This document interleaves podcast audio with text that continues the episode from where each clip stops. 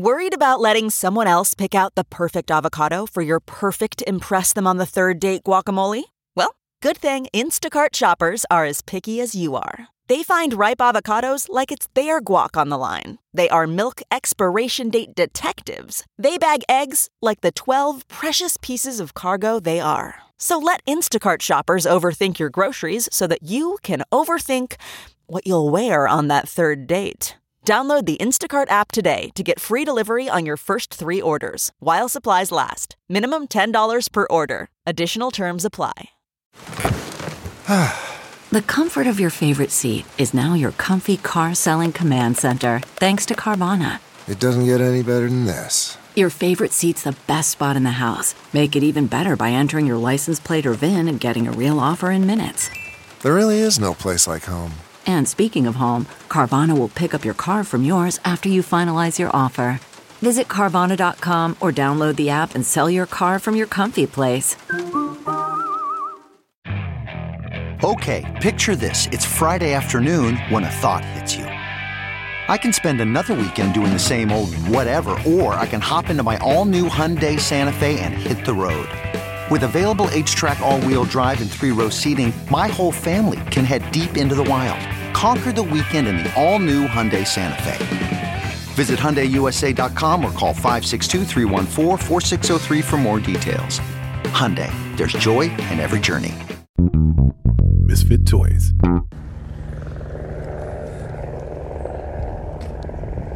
Hey, does anybody know how to get me the vaccine? A little quicker, I need it. No, I need it.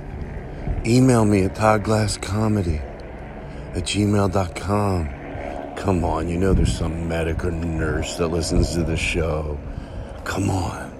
Sneak me ahead of an 80 year old. You know, just if they have extra at the end of the day, I'm not really asking for that much. No, I need it because I could because uh, I'm a essential podcaster.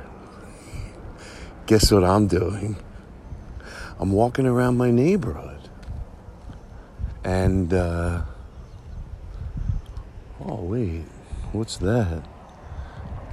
You know, I see stuff in the trash. I don't really need stuff anymore. Like, when I first got my house, I was always, oh, look, a mirror. Now it's like, what am I? What am I gonna do? What do I need? Except that vaccine. Can you hear the birds? No, there's no birds right now, but I am walking around my neighborhood trying to get some sun. You know. And uh, I just walked by two things that are just one is fresh cut grass it's just it's almost overwhelming it smells so good and uh, when a dryer has like some fabric softener in it or something and you can smell it i could smell it from this one house it smelled so good so there's that people are walking their dogs it's nice Oh, I got a, a favor from somebody. I hope you didn't 15 second forward this.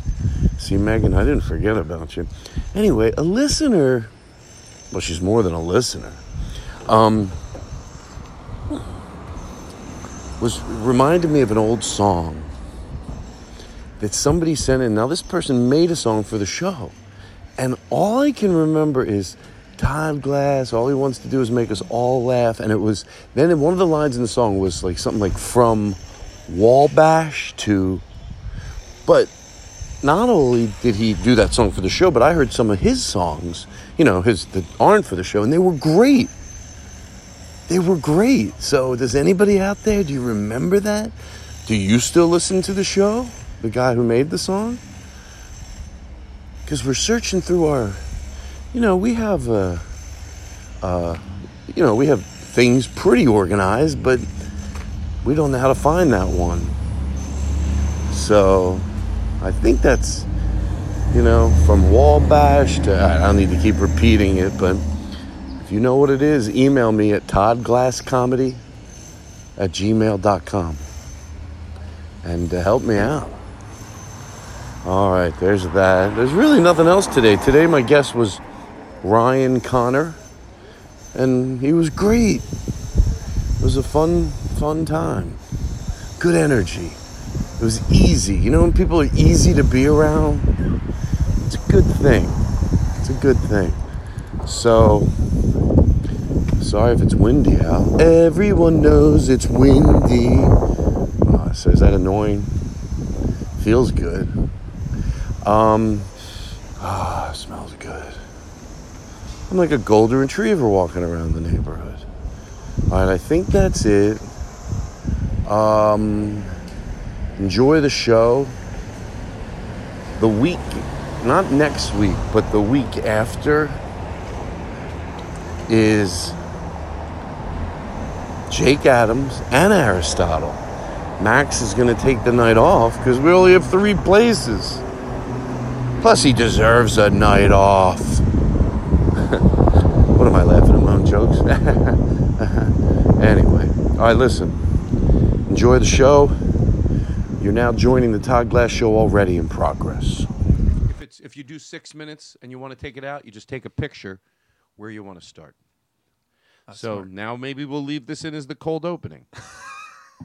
I love cold openings. I mean the the the show is already in progress. And this is what we're doing. Yeah, let you know. Let's get that out of the way. That way, when I start the show, I'm more relaxed. You're fine. Don't worry about That's that. not gonna on make a sound? What's that piece of paper right over there? This? Yeah. In case I forget something, I have a notebook so I can I jot love it down it. to bring Can it Can I tell you something? Yeah. uh, uh, Ryan, the notepad I like because you know why? There's something romantic about it. It's like you I know, like you, and and you have a cool little notepad. So on the table, I don't mind it. I thought it was a paper towel, which I would have said, hey, just crumble Yeah, it there's up. no reason for paper towel out here. No reason for paper towels. Where we're going, you're not going to need paper towels. Oh, absolutely not. So this is the cold opening. Like I just threw to the show. I said already in progress, but let me set the scene. I feel better every week setting the scene, and then I relax. We'll play our intro. We'll play you in. So uh, Ryan Conner is our guest tonight. Everybody, hello, Ryan. Hey, Todd. We'll talk more about it in a second. But originally, I met Ryan when when I met you in. It, this is going to be the, the, the footnotes at the DC Improv. Mm-hmm. You were had you you started. You had been a stand up already, but you also worked. This is like in your beginning days. You also worked at the Improv, right? Yeah, I mean, we're talking like This is that a- when we first. That, God, that must be like 16 years ago or something. Shut the fuck up. That's when I work. Yeah, that's when I worked there. Let's see, because I started 17 years ago. I worked there for two and a half years. Can I say something to Yeah. interject? So you don't- I hope you don't think like me and my friend have this running joke. We always act like we have. Oh, Todd, you're not still working at the Dairy Queen and doing comedy? I go, that was 30 years. So I hope you don't think like No. I knew it was ages ago. Yeah, but dude. That's how we met. It was that long ago, and Oh, talk about no, you go. a tease. no, you tell me yours. Well, no, no. I'm going to say that's it. We're going to tell them that's that's called a tease. They want to Oh, go. yeah. Well, wait. They, they, they, it seemed like Todd and Ryan were just going to talk about how they met. People that are listening. Oh, oh, no, folks. This isn't a cold opening. Then we play the intro. Then we come back and then we delve into what I remember about you. You're going to like what I remember about you. It's it's good. Oh, that's awesome. And then how I'm. I want to know the truth. What you you know? How did you? Because this is a long. I didn't know it was that long ago. Yeah. Max Beasley. Hello. Hello. Now, Max, you know, i- i- it's it's it's it's Max is we're- it's his we're celebrating his birthday tonight. Oh, happy he, birthday. He feels funny about it. It's He's not like, till Thursday. It's not till Thursday, and he and he feels. Give me a little happy birthday, Max. I mean, uh, come on, we yeah, gotta. yeah. You know, it's it, it is your birthday. What do we got? I mean, Happy let's- birthday to you. Cha cha cha. Happy birthday to you. Cha cha cha. Happy birthday, dear Max. Oh, oh, wait, Max. It said Max. Uh, Didn't it say Max? I heard Max. I heard Max. I don't know, Todd. Oh, oh my God, you are sick in your head. You're not gonna fool me. Play it me with again. that Play it again. bullshit. Play it again. Where did Max hear? Yeah, I'm reusing old jingles for for Aristotle. Play it again. Seriously. It's going. Hold on. Oh, sorry. Go ahead. Happy birthday to you. Cha cha cha. Happy birthday to you. And now- cha cha cha. Happy birthday, Aristotle. Max. I heard Max. Max. Max. You heard, I heard Max. Honestly, Cha cha cha. I heard Aristotle, I- Todd. oh my. g- I w- we have a safe word on the show, so I'm just going to say it. tuna fish sandwich. And look, I don't like to be aggressive on the show, but you're being insecure. There's no Aristotle. Play it. Play it again. Play it again. Are you gaslighting me? I don't know what that even means, but I don't. I have not heard. Plus, I, I've looked up gaslighting three times, still don't understand it. mean I wouldn't either. it's right. like a friend that tells I'm you what gonna he. play it one more time Hold on. because I trust you in general, but I'm pretty sure I know what I heard. Okay, can I tell you something? And I mean, and you, you, I don't want to make you feel like you're going batty because you know you're loved on the show, right? Yeah, sure. Yeah, you know right away if you have an affection for people, right? Oh, I loved him the second I saw him. Right. Oh, thank There's you, a good Ryan. Energy about Yeah. it.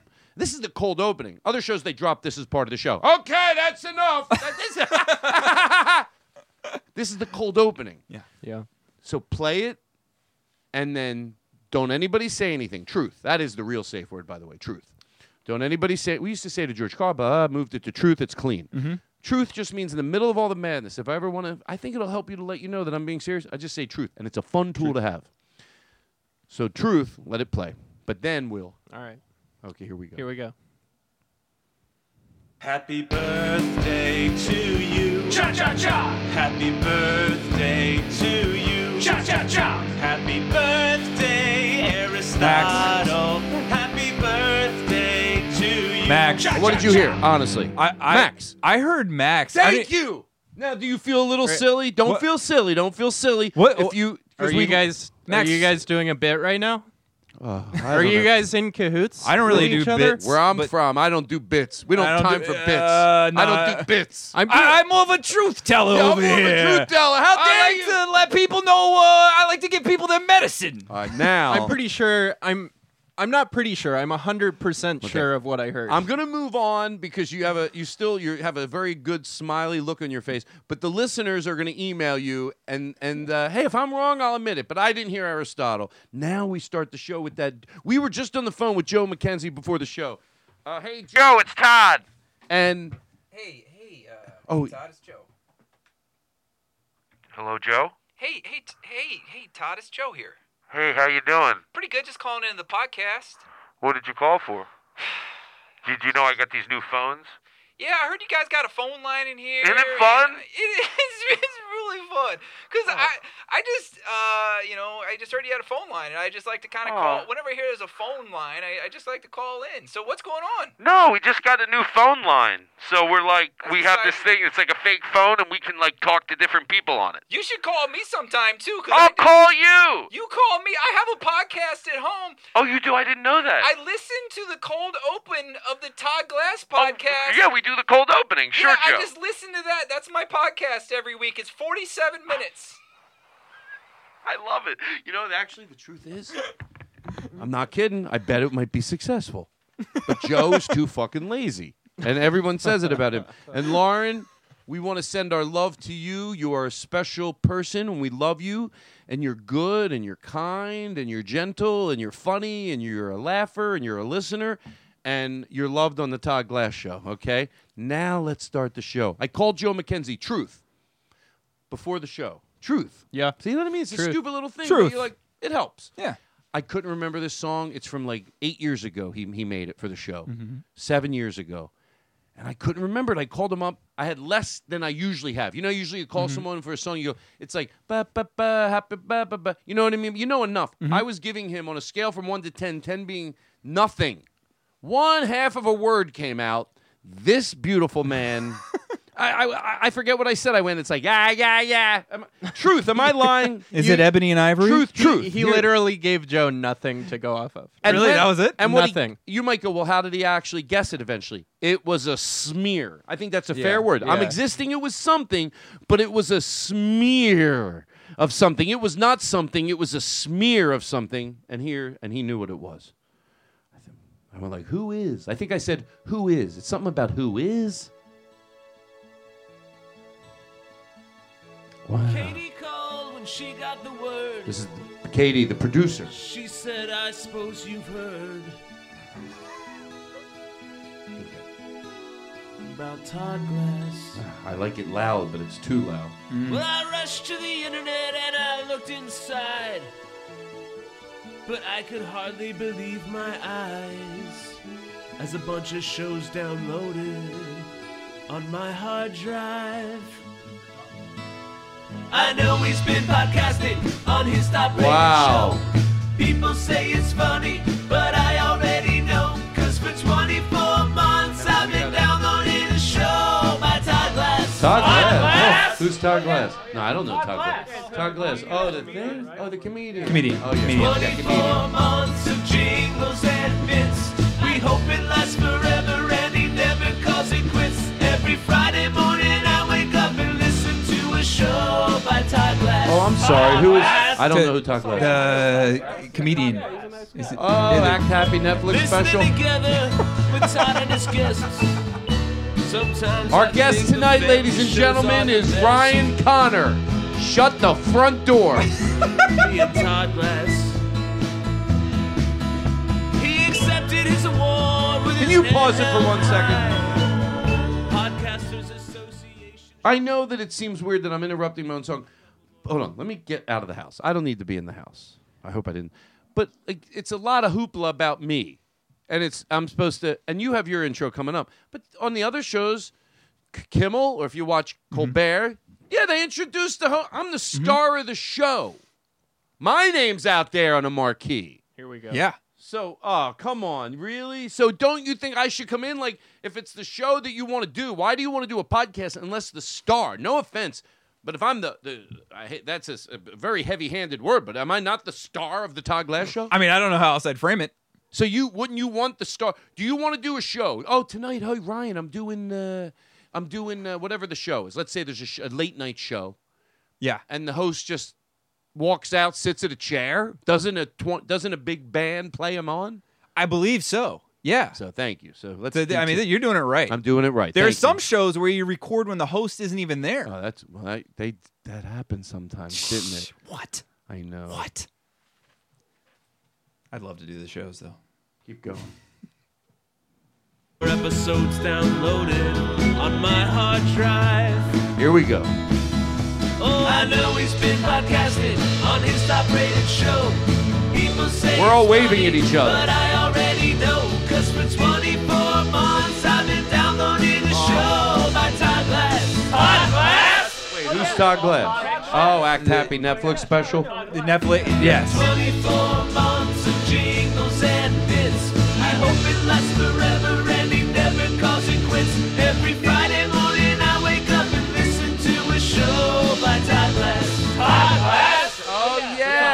It's the- yeah, the- Tosh point oh. The five star Netflix star special. comedian. Katie called back. What? Asked how I felt. She said Aristotle will do very well. That's when, that's when we first got Aristotle. We were so nervous to She leave said, Katie. now that I'm gone, don't you be a grump. I know you've been listening for 24 months. As the show rolled over its bumps. Wow, on I'm his getting top-rated sentimental. Show. Uh. People say he's funny, but I already know. Cause for 24 months I've been downloading the show by Todd Glass. Todd Glass! Todd Glass. Oh, Todd, Todd Glass. Todd, Todd Todd Glass. Yes, I Yeah, know yeah. 24 months. months. Ba ba ba ba ba boo. Ba na na na na na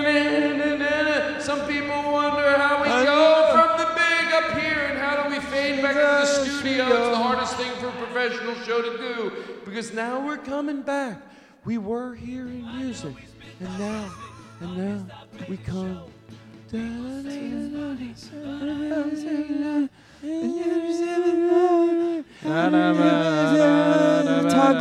See?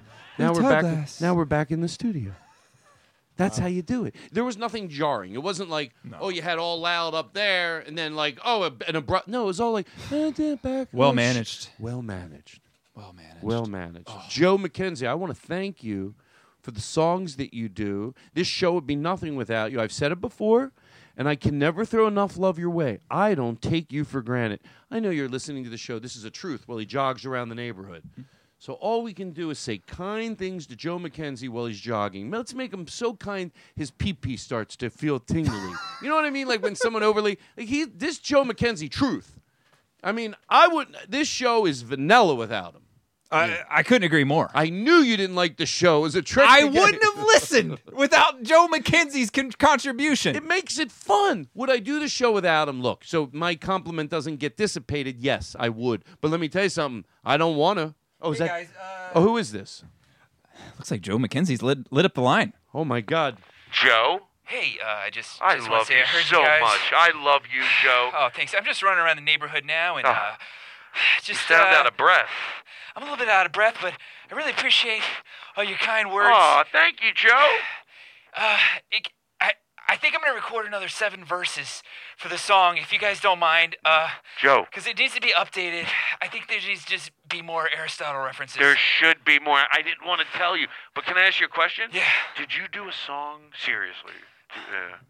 Did you do a song what? Uh, I don't like where this is going. Keep Ryan busy so he doesn't hear this question.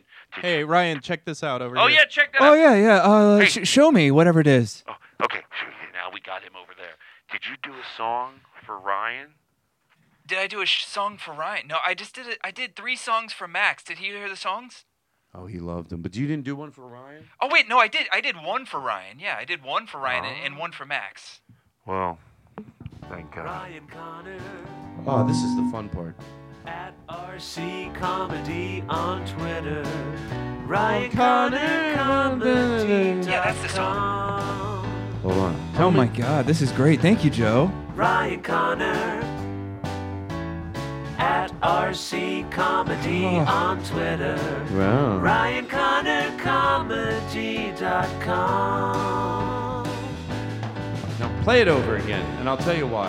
If hmm. you could, tell me if you can hear when Joe stops singing. We've done this before. Is and he it's- saying Aristotle? No, he's.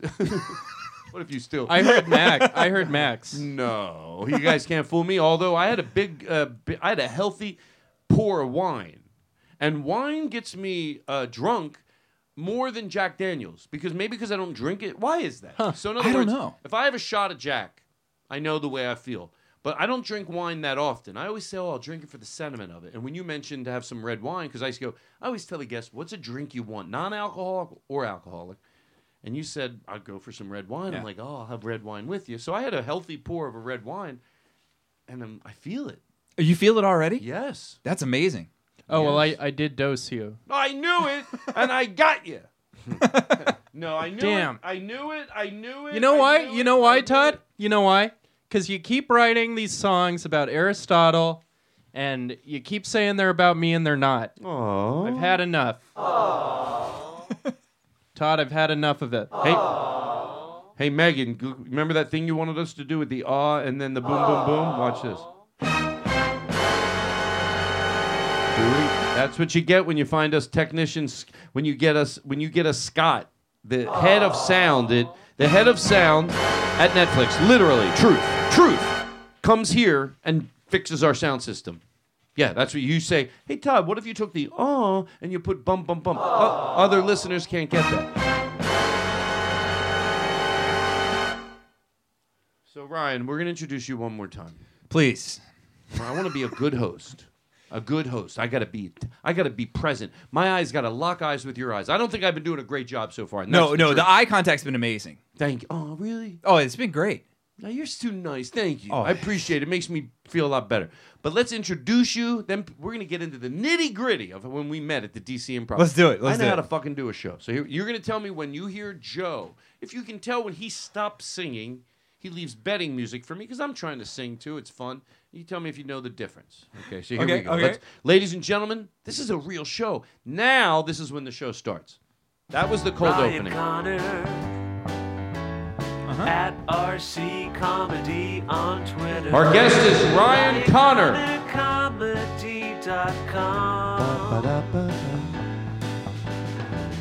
Ryan Conner at RC Comedy on Twitter.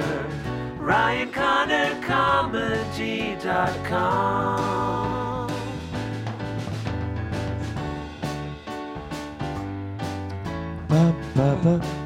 We met at DC Improv almost 16 years ago. Ryan Conner, we met at the DC Improv. I remember that day. Do you? I think I do. Could you tell when Joe stopped singing, or did he never stop singing? I didn't. I didn't know he stopped. Yeah, I started. That's a compliment. that to was me. you? He's I couldn't tell, Todd. Seriously, he's mad because he goes, Todd, I mean, I'm not saying I'm the best singer in the world, but I know how to sing. And then you, yeah, that was me. I when I started to go and we met at the DC Improv, Mhm. that was me. Hey, Oh. welcome to the show. Th- hey, it's a pleasure to be here. It's a real pleasure. And let me turn down the lights. Like I said, we're not afraid. A lot of other shows, when it's energetic and maybe it's all over the place, they go, "Can you just start then having a simple, clean conversation?" Yeah, that's where we're at right now. I'm not rushing like that through the whole show. No. We take our time, and then later, maybe we we things. But I want to start nice. The best Level. show you can have is where you're not afraid. Seriously, truth. Actually, truth. I mean, I'm saying a silly style, but truth in the sense of take a deep breath. I'm so nervous what you're going to tell people about. So at the improv, um, I remember you always being nice, you know?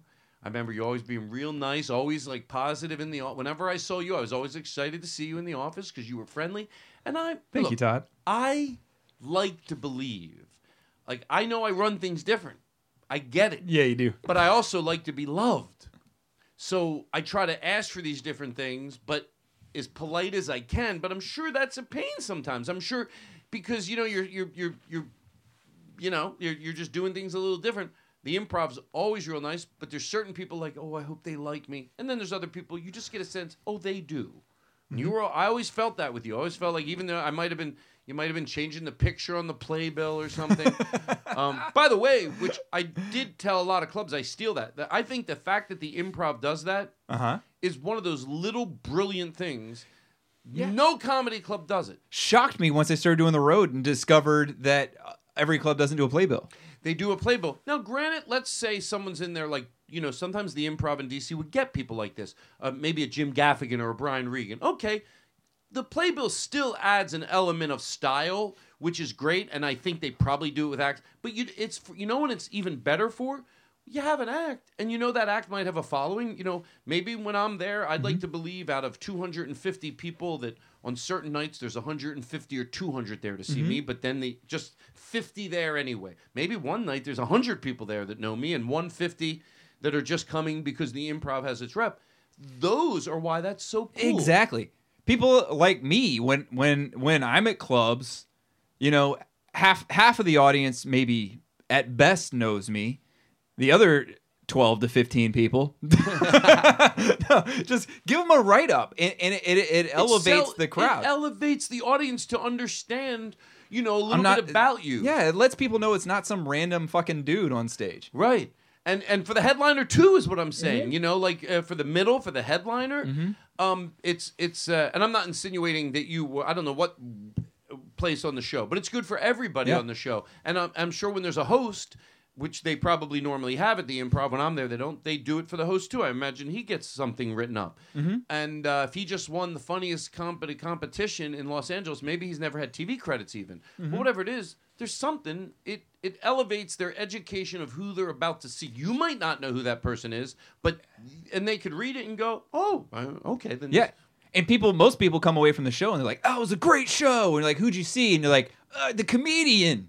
They don't know the Right. person. I you have the forgot all- playbill. You got all the names. and you shove it in your pocket. And Mhm. if you, especially if you really like comedy, you probably do. So the next day, because I went to see comedy, I know exactly what people do. When I was 16, 17, I just started going to shows. I Mhm. found out about a comedy club in Philly, and I constantly would forget their names, Yeah. but love them. So I started writing their Yeah. names down, not realizing as a 16 year old sitting in the audience with a pen writing their names. People go, What are you writing? I would write their jokes down because I wanted to tell my friends. So I had a little piece of mm-hmm. paper, but I get it now as a comedian. No one wants to see you writing their jokes down. Right, right. So right, a lot right. of times the comedians, I mean, I look so young and we were well behaved. So nobody, you know, really gave me that hard of a time. But they would go, What are you writing? I go, and I, I, I, I was never a ham. I would always go, oh, and then I stopped doing it because I figured they saw it. And I, but I one time they asked me this comedian Wayne Cotter. I was like, oh, I just like always forget the jokes that make me laugh. So I wrote it Right, right. It's a sweet thing to do. It's a, it is. I, I thank you because I felt it, it is. I it wasn't stealing their jokes, but I also totally I'm not a moron. Once they I realized it was making them be aware, and I try to scribble it real quick. You know, I wasn't like sitting there writing an essay, but Yeah, that's like whenever I see someone recording in an audience, I'm not, I don't get excited because it's like, well, I'm probably working on this. But my thing is like, as long as they're not posting it online, that just means they like me. Yeah. Go for it. Hey, my me, I'll take anything. They can pull out a three camera shoot. I'll be. Wait a second, Todd. Is that your three camera shoot? No, but if he likes me that much. All right, everyone, we're having a great time, but nothing makes it seem more than a real show, and that's fun.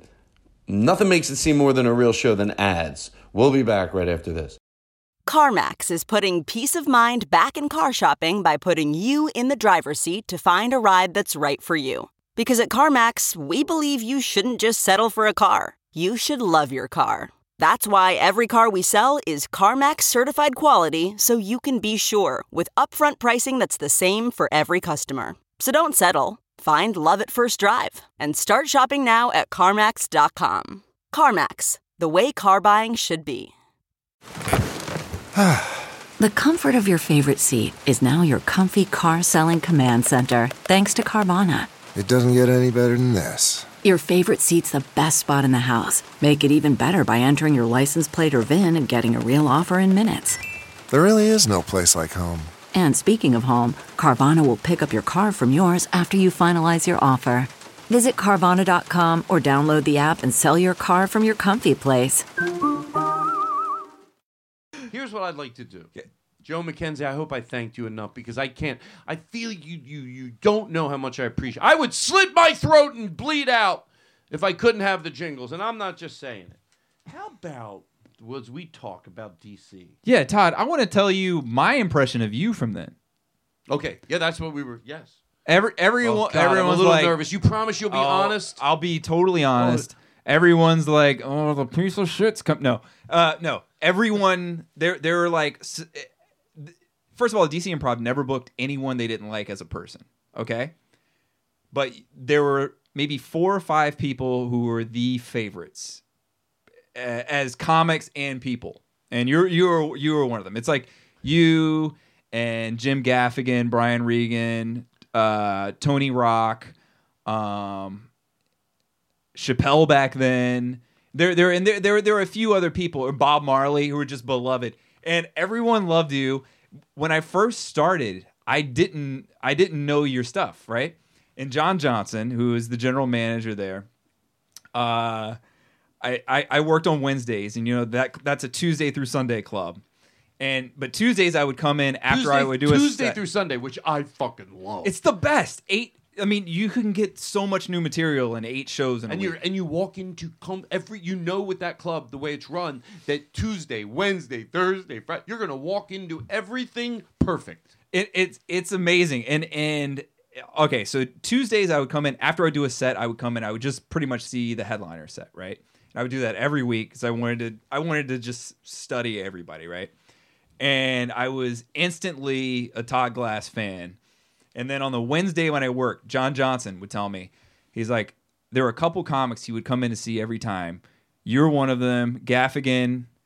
I can't remember who else, but you were every week. He would he would sit in the back of the room In and the- you know what? You you felt it didn't have to be the president of the United States for you to feel honored Mhm. that on his night off. I know he didn't come in Mhm. every week, and I'm Yeah. and if he couldn't come in, I wouldn't even be upset with him. It was just Yeah. a bonus. And he come in, he never didn't come in. Rarely But- but came in when he didn't work, Real- except for you, he did. Real quick, so when, as you're telling this, because you know what? I believe you're not going to say everyone hated you. I get it. But I can tell within the detail of your story that, and I'll tell you why that I was a little nervous because I do do things different. Now, the, the thing is, doing things different does not mean you have to be an asshole at all. But it is, you know, the music that I would play was a little Oh, love it. darker. It was a little darker. But I always tried to go off on the wait staff as far as Yeah. when I made the announcement to like show a lot of respect to everybody. I'm in your home, so I hope it leveled out, but you're never sure. So I'm happy to hear that. And you would let people take the god mic and interrupt you. And it was like it was so fun. But here's the, here's my favorite things that I learned in the beginning of, of watching you. One, John Johnson would say, you know, you're one of his favorite comics ever. And he would say, but my favorite, like, I hope he bombs. He's like, and you never hear that from an owner, but he would hope it was a terrible crowd for you because you're like, you know, some comics, if they're bombing, it's the worst thing in the world. You're gonna leave, and some are the funniest in the world when they're bombing. Can I tell you? And a- you you bomb better than anybody. as a compliment to that club, bombing at the DC Improv means, at least from my perception, mm-hmm. because it's never a true. It's No, it's not a true bomb. It's not. It's No. it's it's. It is in the sense for me what it would mean. I think for him, it does. Bomb doesn't mean you're going 20 minutes. There's no laughs. Oh, no, no, no. Probably some nights I'm doing better than I think I'm doing, but I know exactly what he's talking about. There's a sense of when I can't get the crowd to be silly. Yeah, yeah. That I feel like I'm like I know what I want from them. And uh, one of the drummers in the band, speaking of bands, one night I said, without calling the crowd dumb, because they weren't dumb. I'll call a crowd dumb if they're dumb, but they weren't. They're never. It's never mayhem in the audience. There, the worst crowd is still has to be civil because you have no other fucking choice at that club. They'll kick you out. So even on the worst night of that club, you're getting kicked out. You're getting kicked out. So they deal with it as good Mm-hmm. as you can fucking possibly deal with it. And most of the time, it runs great. But in the event that there's so hold But- on. Yeah, so maybe maybe to, to clarify, it's when you have to when you when you're like faux chastising the crowd. Yeah, That's what he loves. Because That- and I love it. because that happens a lot. Because when I feel like they're not having a sense of abandon, as Duncan says, where they're being silly, and that's but that's fine if he likes that. But yeah, that happens a lot. Where I go, what the fuck? Like I get upset if they're not silly, and then I start yelling at them, which is ironic. It's I the get. it. funniest thing in the world, man. But yeah, so that's that's how I realized like a well-run club wants a comic to be a comic. They- it doesn't care about killing, killing, killing, killing. You know? Look, they have a business to run. Obviously, they need the comedians to do well, but they're comedy friendly. They they are not. They are a comedy club Mhm. that happens to serve food Mhm. because, and there's a lot. There are some good elements about that if it can be done properly. Um, but they're not a restaurant that has comedy, Exactly. and that's there's a big difference. huge. Yeah. And and that's why. So they yeah they're comedy friendly. It doesn't mean at times. You know, look, there were nights at that club where I drank way too fucking much. I'm not proud of it. I mean, I mean, and I wish it was when I was 20. Some of this is when I was, you know, in my 40s, and so you know, you have a different relationship. Hopefully, the longer you do stand up, but uh, because you want to earn the, you want if they give that much, you want to be able to meet it with as much professionalism as you're given. So, and I haven't always done that. You know, I was never a dick to the staff. My wrongdoing came from drinking too much. No, no. You don't remember that? I don't remember you drinking too much. Good. No, you you have. There's nothing but good vibes around you there. Even you know, I just realized I did my first special in the lounge there, and I have you to thank for it because you hung the curtains that made the backdrop. We shot something there, and we wanted to. They only had the, the. It was a small room, but we thought make the whole wall the backdrop, Mhm. so it makes the stage look bigger, even Yeah. in front of it if the stage is a little smaller. And we shot something in there. That room was. It's still there. I had. We had black. We ordered black tablecloths. And they Mhm. were really big. You needed to cut them in half. And I paid a waitress. she was so sweet to do it. She she brought them all home, cut them in half, and then stitched them so every table had black tablecloths. Oh wow! And I had in that room. Remember, there was a closet all the way at the other end. Yeah. We opened it up and we black tarped it. I put a five-piece band in that little room. That's right. So people would go into a 63-seat room, and there'd be a five-piece band. It'd be dark. There'd be candles, black tablecloths. Do Do you remember the night that I don't know if this was the week you oh, taped? you talked about your special. I'm sorry. Oh no no no no no! There's I mean it's not. I, I took that one offline because I didn't like the audio, but uh, so the, but there was a night when you did one of the shows there with your band. I th- I was performing somewhere else in town, and I I just came by to hang out. You were there, and my friend John Muma was featuring in the other room. And me, you, Blake, and John Muma hung out till 6 a.m. telling one story from midnight to 6 a.m. It was one of the most fun nights of my it life. It was fucking crazy. That how? First of all, that guy is Muma? Yeah, he's, he's, it's insane how Yeah, I funny he is. loved him. He stopped doing stand up. Really? He lives in uh, York, Pens- no, Lancaster, Pennsylvania, and he stopped doing stand up. He's so funny. What was the story? we were telling a story about a comic we know, and uh, oh, shut the fuck yeah, up! you know it now. I know it's my favorite night. I, I knew it was fun, It's but the it, it funniest was about. night of- Okay, I'm even going to tell it. There's a comedian, and his name, but it's all right because it's he would be able to laugh at this. Oh, he would love. Darren would love it. Darren, Darren, Darren Carter, the party starter. Yeah. So Darren, uh, you know, that's if you can go online, you'll see Darren, and, and he calls himself the party starter. Now we were teasing him, but it wasn't malicious. No, no, no, no. Uh, but it is fucking funny. So all night long. Oh God, I remember this night. So he's going. So anyway, you know Darren Carter. This is the way he sold it. Like you have to Yeah, give it, Muma. Yeah. You mean to be Muma? Yeah. So um, I was working with uh, I was working with Darren Carter Okay. in in uh, in Minneapolis, Mhm, okay. and uh, you know he goes. We're all the- hanging out. We're ha- are we hanging out back at the hotel? No, it was at the lounge. We remember take- we had someone on sound until six a.m. We- running sound and lights because the little for our story. What I would do with the little room, if if even if I was doing shows in the bigger room, I would do it in the little room after. Mhm. But when I, they would clean up the room, like the staff would come in there, they'd clean up the room, and then I'd take five or six tables, put them in the middle, Uh-huh. and we'd put like chairs all the way around it, and they, they already had candles on the tables, but we'd put like three or you know like three or four down a row. I'd put chairs all around it. We'd turn the lights low. We'd play cool music. It was like we could DJ ourselves. We could play background music. So we're in that room, and now Uh-huh. it's like you know, it's very late at night. I I'm so glad you. W- wait staff is in and out. Melba Yeah. hung out for most of the night. He would make chocolate. He would come in with and used and I don't know how he made these thick chocolate ice creams, but he said Oh, that Luis would bring in? Luis. Yeah, yeah, yeah. And we were I was high off my ass. And they have to make these frosty smoothies. They have like dairy. You know the ice cream you use it like they pour in the machine. Mhm. It's the soft serve. Yeah, yeah. Well, he has that, Yeah. and he blends it, and then with chocolate syrup, and it's comes in. It's like a it's like a frosty from Wendy's. I'm like, how the fuck did you make this? And he'd bring it in in an evil way because he knew how delicious it was.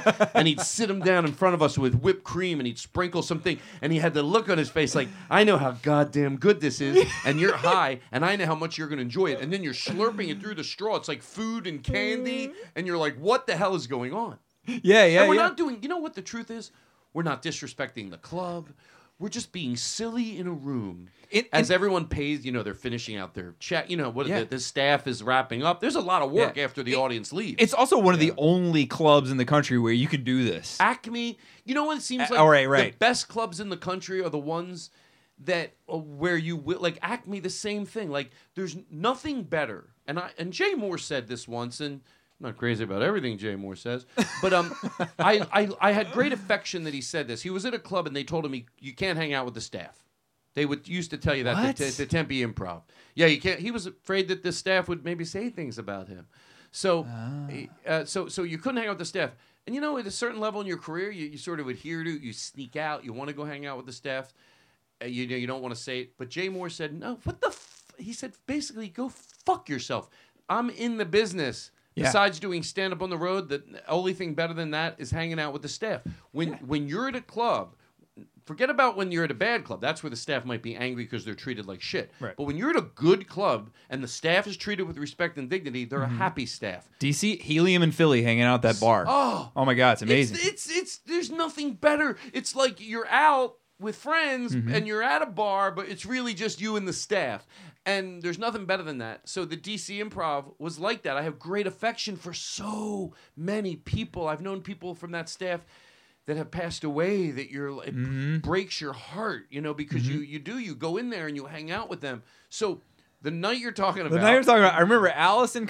Allison probably left at two and thought we were leaving right away. Yeah. we're there till the morning, and so John's like, "Yeah, so so I'm with Darren in in Minneapolis, right? Uh-huh. And and we're doing the show, and he asked me if I, on Friday. He asked me if I want to go out after the show, and I said, ah, I don't know if I can. I'm a little tired, and and you know we do the whole weekend of shows until Sunday. And then Sunday asked me if I want to go out, and I'm thinking, oh, you know, I don't really go out. You know, I'm like 43. And by the way, real quick, he start every time he go, okay, I got a story. I want to tell you about, you know, Darren Carter. He says he's the party He says he's the party starter, but but but but let me just tell you the story. let me said. tell you what happened. And, And, this is, by the way, truth in this podcast. This is a true story. It's a 100% which true makes story. it fucking crazy. and and every time that he would say, "Okay, let me tell the story," Todd, me or Todd would jump in with a guess at what at what the story would be because we know Darren. Yeah. He, you know, it's not the type of party that a lot of people are thinking. You know, it, he he's a very mild mannered man. He's very sweet, and it's not the kind of party people are thinking when they hear party starter. Remember, he said he had a he- it, to, to interject. I was Yeah. going to say not to interject. I remember when he goes, so he has a coupon. To a, Oh, you forgot about the coupon. I forgot about the. You take over. You take Okay, over. thank you, I remember thank the you. end. I can't. I forgot about no, the coupon. he goes. So Darren Carter has a coupon. Look, I might get the burger joint right. This is truth. This is truth. Darren Carter, the party starter. Party starter. Yeah. So he goes, he has a coupon, and and it's for a like. Hey a, Todd, can I just interrupt? Say if you're at a place and it's kind of dull, right, and it, everyone's just kind of sitting around, what would happen if if Darren came in? Well, you would think he would start a party. I thought so. Okay, but, okay. But listen, this is what happens when when this. What's his name? Uh, John Muma. John Muma. So I'm going to shorten it up here because I'm a little bit inebriated. I'm, I'm I've had a few. I want to make sure I don't stretch it out. But it went on forever because the story kept getting interrupted. And but he would go. So anyway, like he was beautiful. He never went, guys. I'm trying to tell a story. We would go off on 20 directions. It would literally in a half an hour. would Sound go and by. lights. We would march around the room and dance. Yeah, and then he would go, he without missing a beat, which is my favorite thing when a guest does on the show. When everything calmed down, he go. So he comes up to me after the show. He would just go right back, and he had a coupon for like a burger for a. It was for a, Ruby Tuesday. Ruby Tuesdays, but they had to drive 30 minutes. yeah. They had to drive 30 minutes to the Ruby Tuesdays. So at the finally at the end of the whole night, he goes, "So what's your point?" He goes, "So it ends up, you know, Darren Carter, the party starter." He's not such a party starter. That's what we waited for. And but he goes, he goes, Red Rubies. So we drive 30 minutes to a Red Rubies because he has a, like a 50% off discount, or it, maybe it could have been a $50 gift card. He goes, so it ends up, Darren Carter, you're not such a party, Party starter. I would have. For, I didn't forget that story, but I wouldn't have connected. Ever, I forgot about who it was, Mhm. but I've told that story probably 15 times over the years. But I just forget that it was John. It was John. It man, it was so fun. He was great. We he had was so much fun. Why does a guy like him stop doing stand up? I don't know. I could give he you a got list of he got bored with it, and he's so funny, man. He he uh yeah, God, he's so funny. But that night, yeah, we we someone stayed to do lights and sound. I wish I could remember who it was. It may have been Melba. I can't remember. Melba was playing like. Uh, remember that song? Uh, uh, it was. Uh, oh shit. It was a, just this real great like Latin dance song. She was DJing the room, so every so often we'd have betting, and then all of a sudden, out of the blue, you know. What, what was the song? Was it Enrique Oh, I, I, Iglesias? oh no no! I can tell you the song. It was, was, it turning uh, the beat around? Love to hear percussion. The Gloria Estefan. I don't. I remember it being like this song, an old like an old um, like mamba. Like girl, girl from Oh. Ipanema or No, the mamba. Play the mamba, because I think there's it builds. I think it builds, and and out of nowhere she would let us all talk, and then she'd come in like she was she was great with it, and all of a sudden we, we would hear. Let me. I'll tell you if it's it, but uh, I don't know if it's it. I love that. So anyway, so good. The staff liked me. Okay, Oh, I, I knew they wouldn't hate me, but I hope they wouldn't be like. Uh, here's what I thought you might say. No, no, no. With you, Todd. After they got to know you, but in the beginning, but no, no, no. They always thought Todd does this and he does that. I thought there was going to be a little bit of a story. No. But um, yeah, it was always music. I did music back then, but I had the sound guy do it all. You did. You did. You closed on "Sweet Caroline," Uh. which I didn't know the song before, and it, in my head it was a Todd Glass song. No, shut. I swear to God. I mean, I knew. I knew in my heart it wasn't a Todd Glass song because you say that you know this Yeah. Neil Diamond song, but I had never heard the Neil Diamond song before then. That's that's my. Let me tell you something.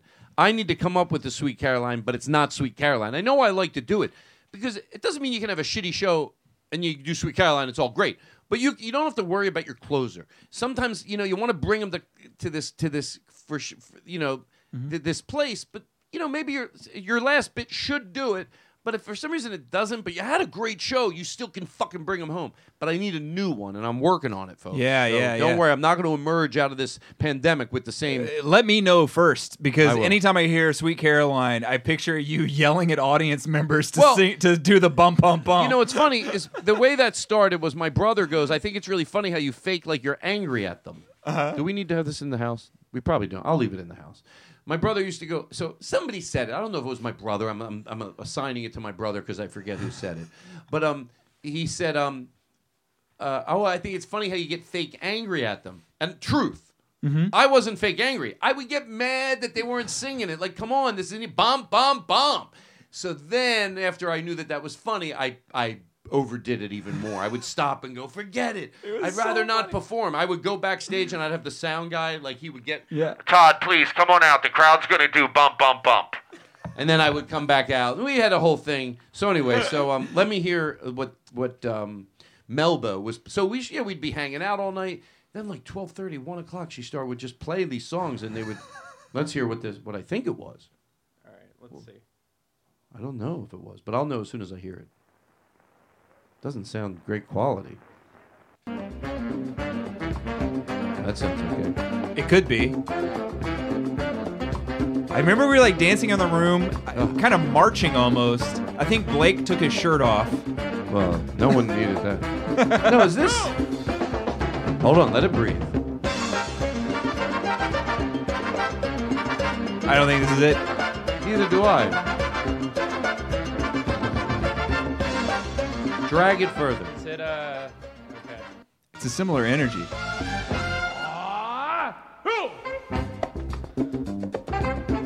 Oh, this feels like it might be it. I just remembered another Todd Glass story.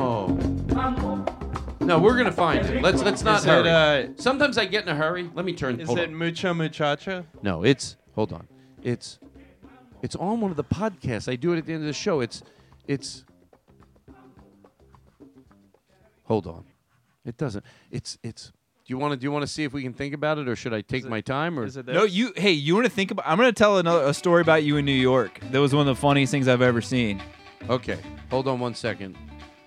Hold on one second with Yeah. the music. We'll play that when we go out. Um this is in New York City. This was in New York. This was after a show. I don't remember if it was your show, Rory's show, my show. We all met up. It was me, you, Rory, and, and Robbie Collier. I don't know if you Yeah, remember him. yeah. We we went to a, a a taco truck.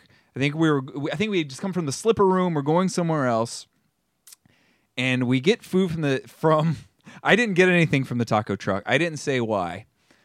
And you go, oh, you know, it looks like I got, I got an extra sandwich. Ryan, do you want this torta? and you handed it to me. And then you got everyone's attention, and as soon as it was like settled in my hands, you slapped it out of my hands. It was the funniest thing in the world. And then you bought me another one. Okay. because it's not funny unless you. I have done that once in a while with something absurd, like if you get someone an ice cream, and then you like, you go over, but you're gonna get them another one, and they're Yeah. and just I find a reason. I go, I buy you an ice cream, and you're not eating it. You know what? Maybe you don't want it. I slap it out of their head. Only we have to be having such an incredible night for me to go to that silliness because you've got to if to, to take the silliness to an absurd level, it's got to already be going good. Otherwise, I wouldn't do that to someone that because then it could just you know, No, right, this it- guy's a little too much. It had a perfect arc. So here's the thing. I didn't buy food because I was I was so broke at the time. I was like, oh, I can't afford to eat after midnight. And then you bought me the torta, and I was so excited. And then you slapped it on my hands, and I was Oh. crestfallen. And then you go, "I'll buy you something else. What do you want?" And then I got to pick what I wanted, and it was I was back at a ten. Oh, I love it. It's getting better. I liked when you know Blake Wexler just moved to New York, and did he? When the pandemic's over, I I mean I'll miss Blake here, but what I like about it is. I don't know New York, so it can be overwhelming. Mm-hmm. You don't know where there's cool one-nighters or where the cool bar shows are. And when I when Rory lived there, I would meet up with Rory, as, as, as same we did Mhm. when we did that night, and follow him all over Mhm. and uh, and just have fun, do sets, go see a show, and and uh, with with I don't know anyone there now like that. so Mm-hmm. Oh, Blake, it'll be fun to go to when I go to New York that I'll have somebody that I can. That's a bummer that uh, that Blake left. Yeah, I didn't know yeah. that. I knew Yeah. he'd been on the East Coast, but I didn't know he moved. Yeah, he moved, and for a lot of good reasons, you know, and not with like w- one of the main things we talked about was it wasn't with L.A. sucks, no, because he goes, you don't have to pit New York against L.A. And um, he goes, I could see me returning here, but right now, for certain reasons, and uh, that that works for his um, uh, his girlfriend Julia, Mhm. uh, that's where they're going to be for a while. So, uh, so I'm actually excited because of the one element that I just mentioned. So. Yeah, yeah, yeah. That'll Did I be do great. It'll be anything great to else? visit him there. Did I do anything else bad? Anything no, man. bad? I, I, I Don't. have no bad Todd Ah, Glass ooh. stories. The o- only thing, this isn't a bad thing. This was just. I this is ki- vomited. I'm sorry. This is kind of like the no playbill thing, right? What if I bring up shit that th- he's not going to remember, but now I incriminate myself? Okay, one waitress. I played with her cans. Remember when your tires got slashed? That was me. I got that was me. I was jealous. Grow up, Todd. Grow up. Oh, grow speaking up. of which, grow up. Well, hold on. That's a tease to the grow up bit we're going to be doing later. I know how teases work. My girlfriend told me she was like, I saw this show at uh, I think it was Lyric Hyperion with Todd Barry and Thomas Middleditch, and she's describing the show, and I was like, "Who is it?" And she's like Todd Barry and Thomas Middleditch, and she keeps ex- describing it. And I was like, Sounds like Todd Glass. I think that's Todd because because she she was like he got really mad at someone who was talking in the crowd, and I was like, I told this story. Todd Glass or, or Todd Barry one time I remember said something. Someone in the crowd was texting in the front row, and Todd Barry goes, "Are you texting in the front row of my show?" And the one goes, "Oh, I'm so sorry." And he goes, "It's fine. Just let me know if you need help spelling hilarious." You know. so so I told her that, and she was like, "No, it was like more energy." And I was like, "Do you mean Todd Glass?" And she goes, "Yeah, it was Todd Glass."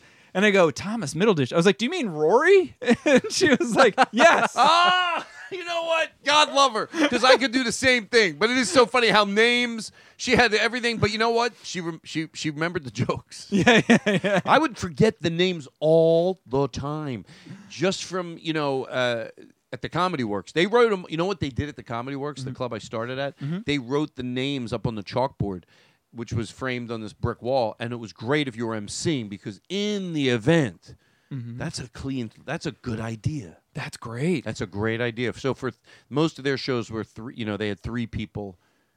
They had three people and a host that would do really short. But I, I, didn't bet it know was- you were a Denver star. I didn't know you started in Denver. No, the Comedy Works in Philly. Oh, in Philly. Okay, okay. They both opened right about the same time, so there's a chance somebody took the name. But I love the name, and even if it existed more than once, it's still a great name. Great name. The comedy works. It's just, it's just n- doesn't have to be hee hees or all the, you know, you know. For years we would make fun of those names, but only with like three years ago, for some reason, for some reason I had clarity, because someone was opening up a club, and I said, you know, try to keep the name like, you know, the Walnut Street Comedy Club or Mhm. Helium. I didn't vote for it, but it's okay. It, it, it squeaked Mhm. in is okay. It's not. Mhm. But I said, but um, you know the uh the, the Charlie Goodnights. I go, you know, when I'm having people and I'm in my career, I don't want to tell. I don't want to say come to hee hees or ha ha. Yeah. it's embarrassing. Yeah. And I go, I never thought about it. It's like not only is it it's classier. Yeah. I think Sarah Silverman said it the best. You don't need to put a hat on a hat. Yeah. yeah.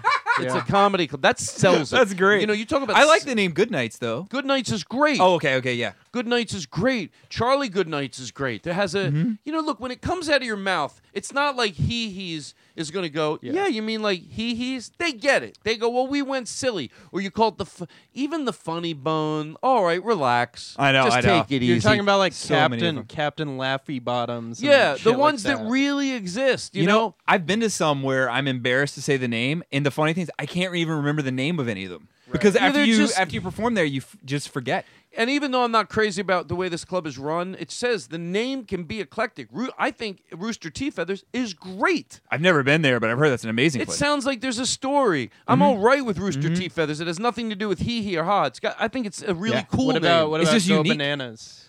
no, like stop it. Going bananas. Like what's relax. Take it easy. That's a hat on a hat on a hat It on a hat. it is. We're going bananas. It's like la- it's like calling a place "Laugh Your Buns Off." Yeah, stop it already. stop it. it. You know they don't have to Carnegie Hall. Okay, try to Right. Some Right, nice- right. Uh, matter of fact, the Vermont Comedy Club. Great, Great name. name. Yeah. Great name. Isn't there one in Connecticut that has a great name in Hartford? Comedy Connection. Yeah. was uh, Great name. absolutely My great. friend. Boston just- too, yeah. My friend just opened a comedy club in Fort Collins, Colorado, called the Fort. The Oh Fort yeah, is you great. oh, I, we got Yeah. a connection there then. the Fort, yeah, because you don't. It's called the Comedy Fort. No, it's. Uh, I think it's just called the Fort. The Fort. The Fort. Yeah. Yeah, anything that Comedy Studio, Boston. Great name. Comedy Studio is great. Comedy Studio. So there's a lot. We're not looking to pick these ones that are No. absurd. Even they wouldn't include their names. Like if you went the Front Street Comedy Club or Comedy on State. Great okay, names. when when you were going, okay, let's say Charlie Goodnights, Comedy on State. These are real clubs. Vermont Comedy Club, the Comedy Connection. It's not like the ones that have hee hees or ha ha would go, yeah, like hee hees. No, they go- they go, well, we just went a different direction. We get it. Not even you think that there's something of I hate the word style or class because it sounds so classless, but for lack of a better word, that's what we're going for. All those names, Vermont, and then hee hees are. They just Yeah. decided, oh well, we were going to do that. Yeah, I know you decided that, and stop it. It's wrong. It sounds like It- shit. It's awful. What It's about awful. uh, what about Magooby's Joke House in Baltimore?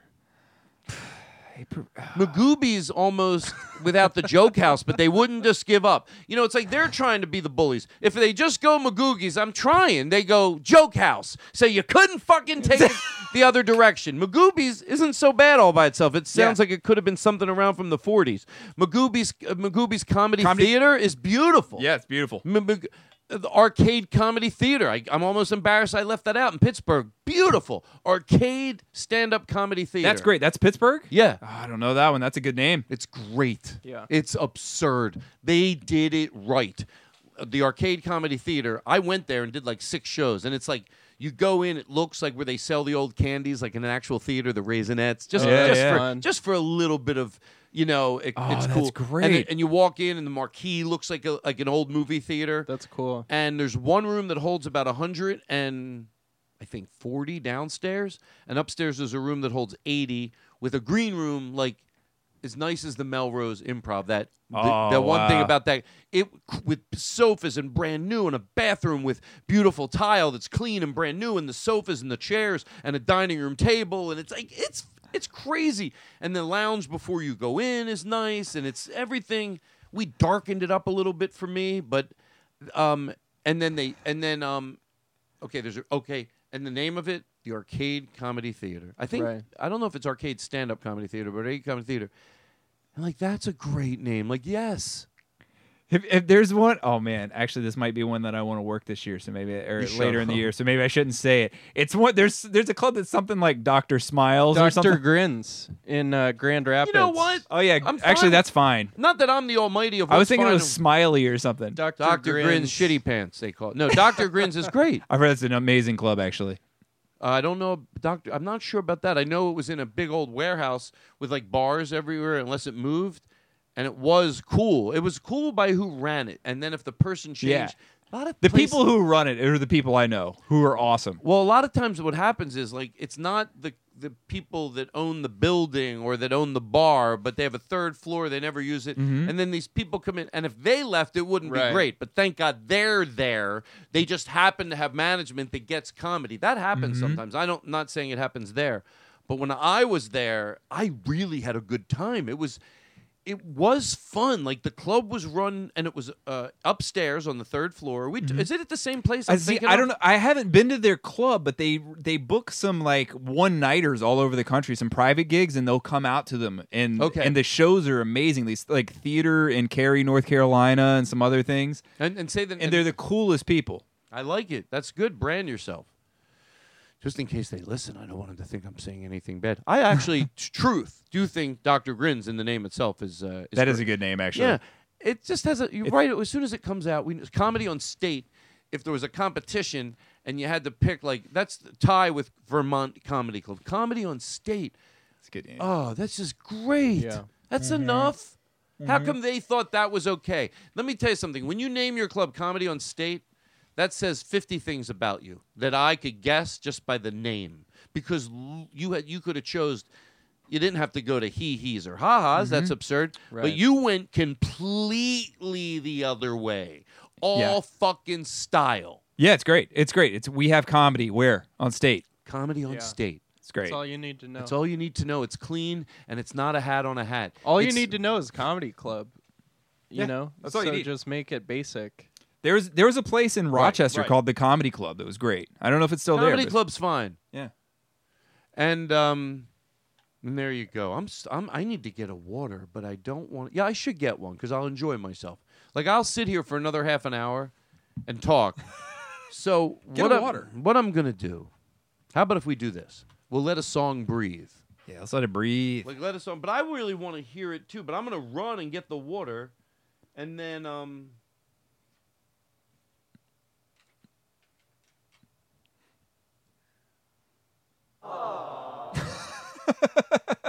Megan, she.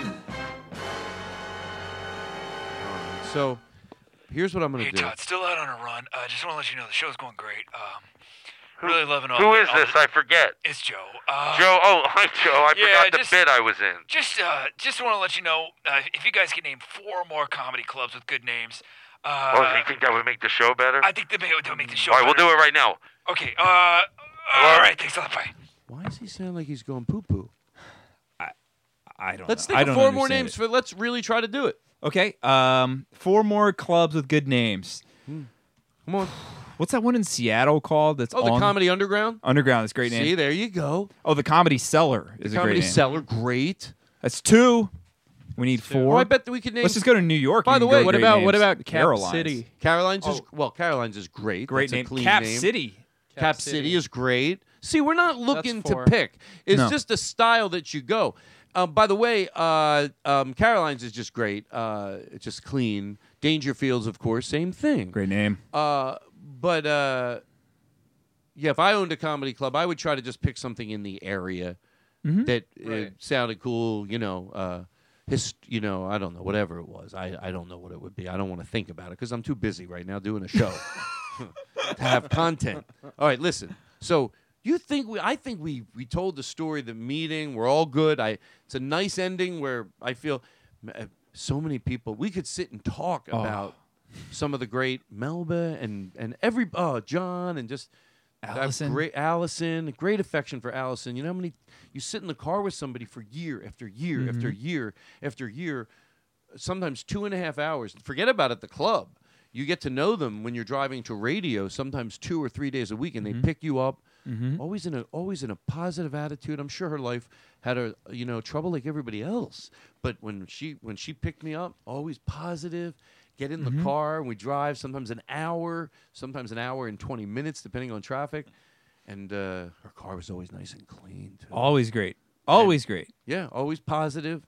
Makes a big difference. And I uh, would had a deal which just because they came to a show, once in a while they would they would either keep you at the Mayflower, but mostly at well, it, we, It was called Lincoln. Suites, but now it's called something else. Yeah, now it moved. Lincoln Suites eventually actually was they had redone it. it be, Lincoln Suites was great, but then there was another place most of the time where they still keep you, and it's great. It's very chic, and for lack of a better word, these it's a niche hotel. Oh, what the fuck is it Is called? Is it the Topaz? The Topaz. Oh, I love that place. Yeah, it just the Topaz has a lot in that street that it's on. It's, Oh, it's a great. So ju- like if that's not good enough, I just cr- had my own deal going with the Mayflower with one of the managers that came to the show. Uh-huh. So he would always match the Topaz rate just as a favor to me. And that had a big living room and that was a Oh, very man. fancy hotel. So and you'd walk across the street. So you're staying at the Mayflower, you're working at a well-run comedy club. And it was peaceful because you know you'd go from the Mayflower or the Topaz. You know you had the nice gym. They gave you a pass. Everything was good. Oh, it's amazing. It's, it's, it's so important. And I feel like the Charlie Goodnights is like that. And it says you don't need it to be. Yeah, the Mayflower was a very, very fancy, nice hotel, and that was great. But guess what? I have the same calm when I'm working at Charlie Goodnights, and there's a DoubleTree, literally two Yeah, yeah. blocks from the club, with a YMCA that's brand new.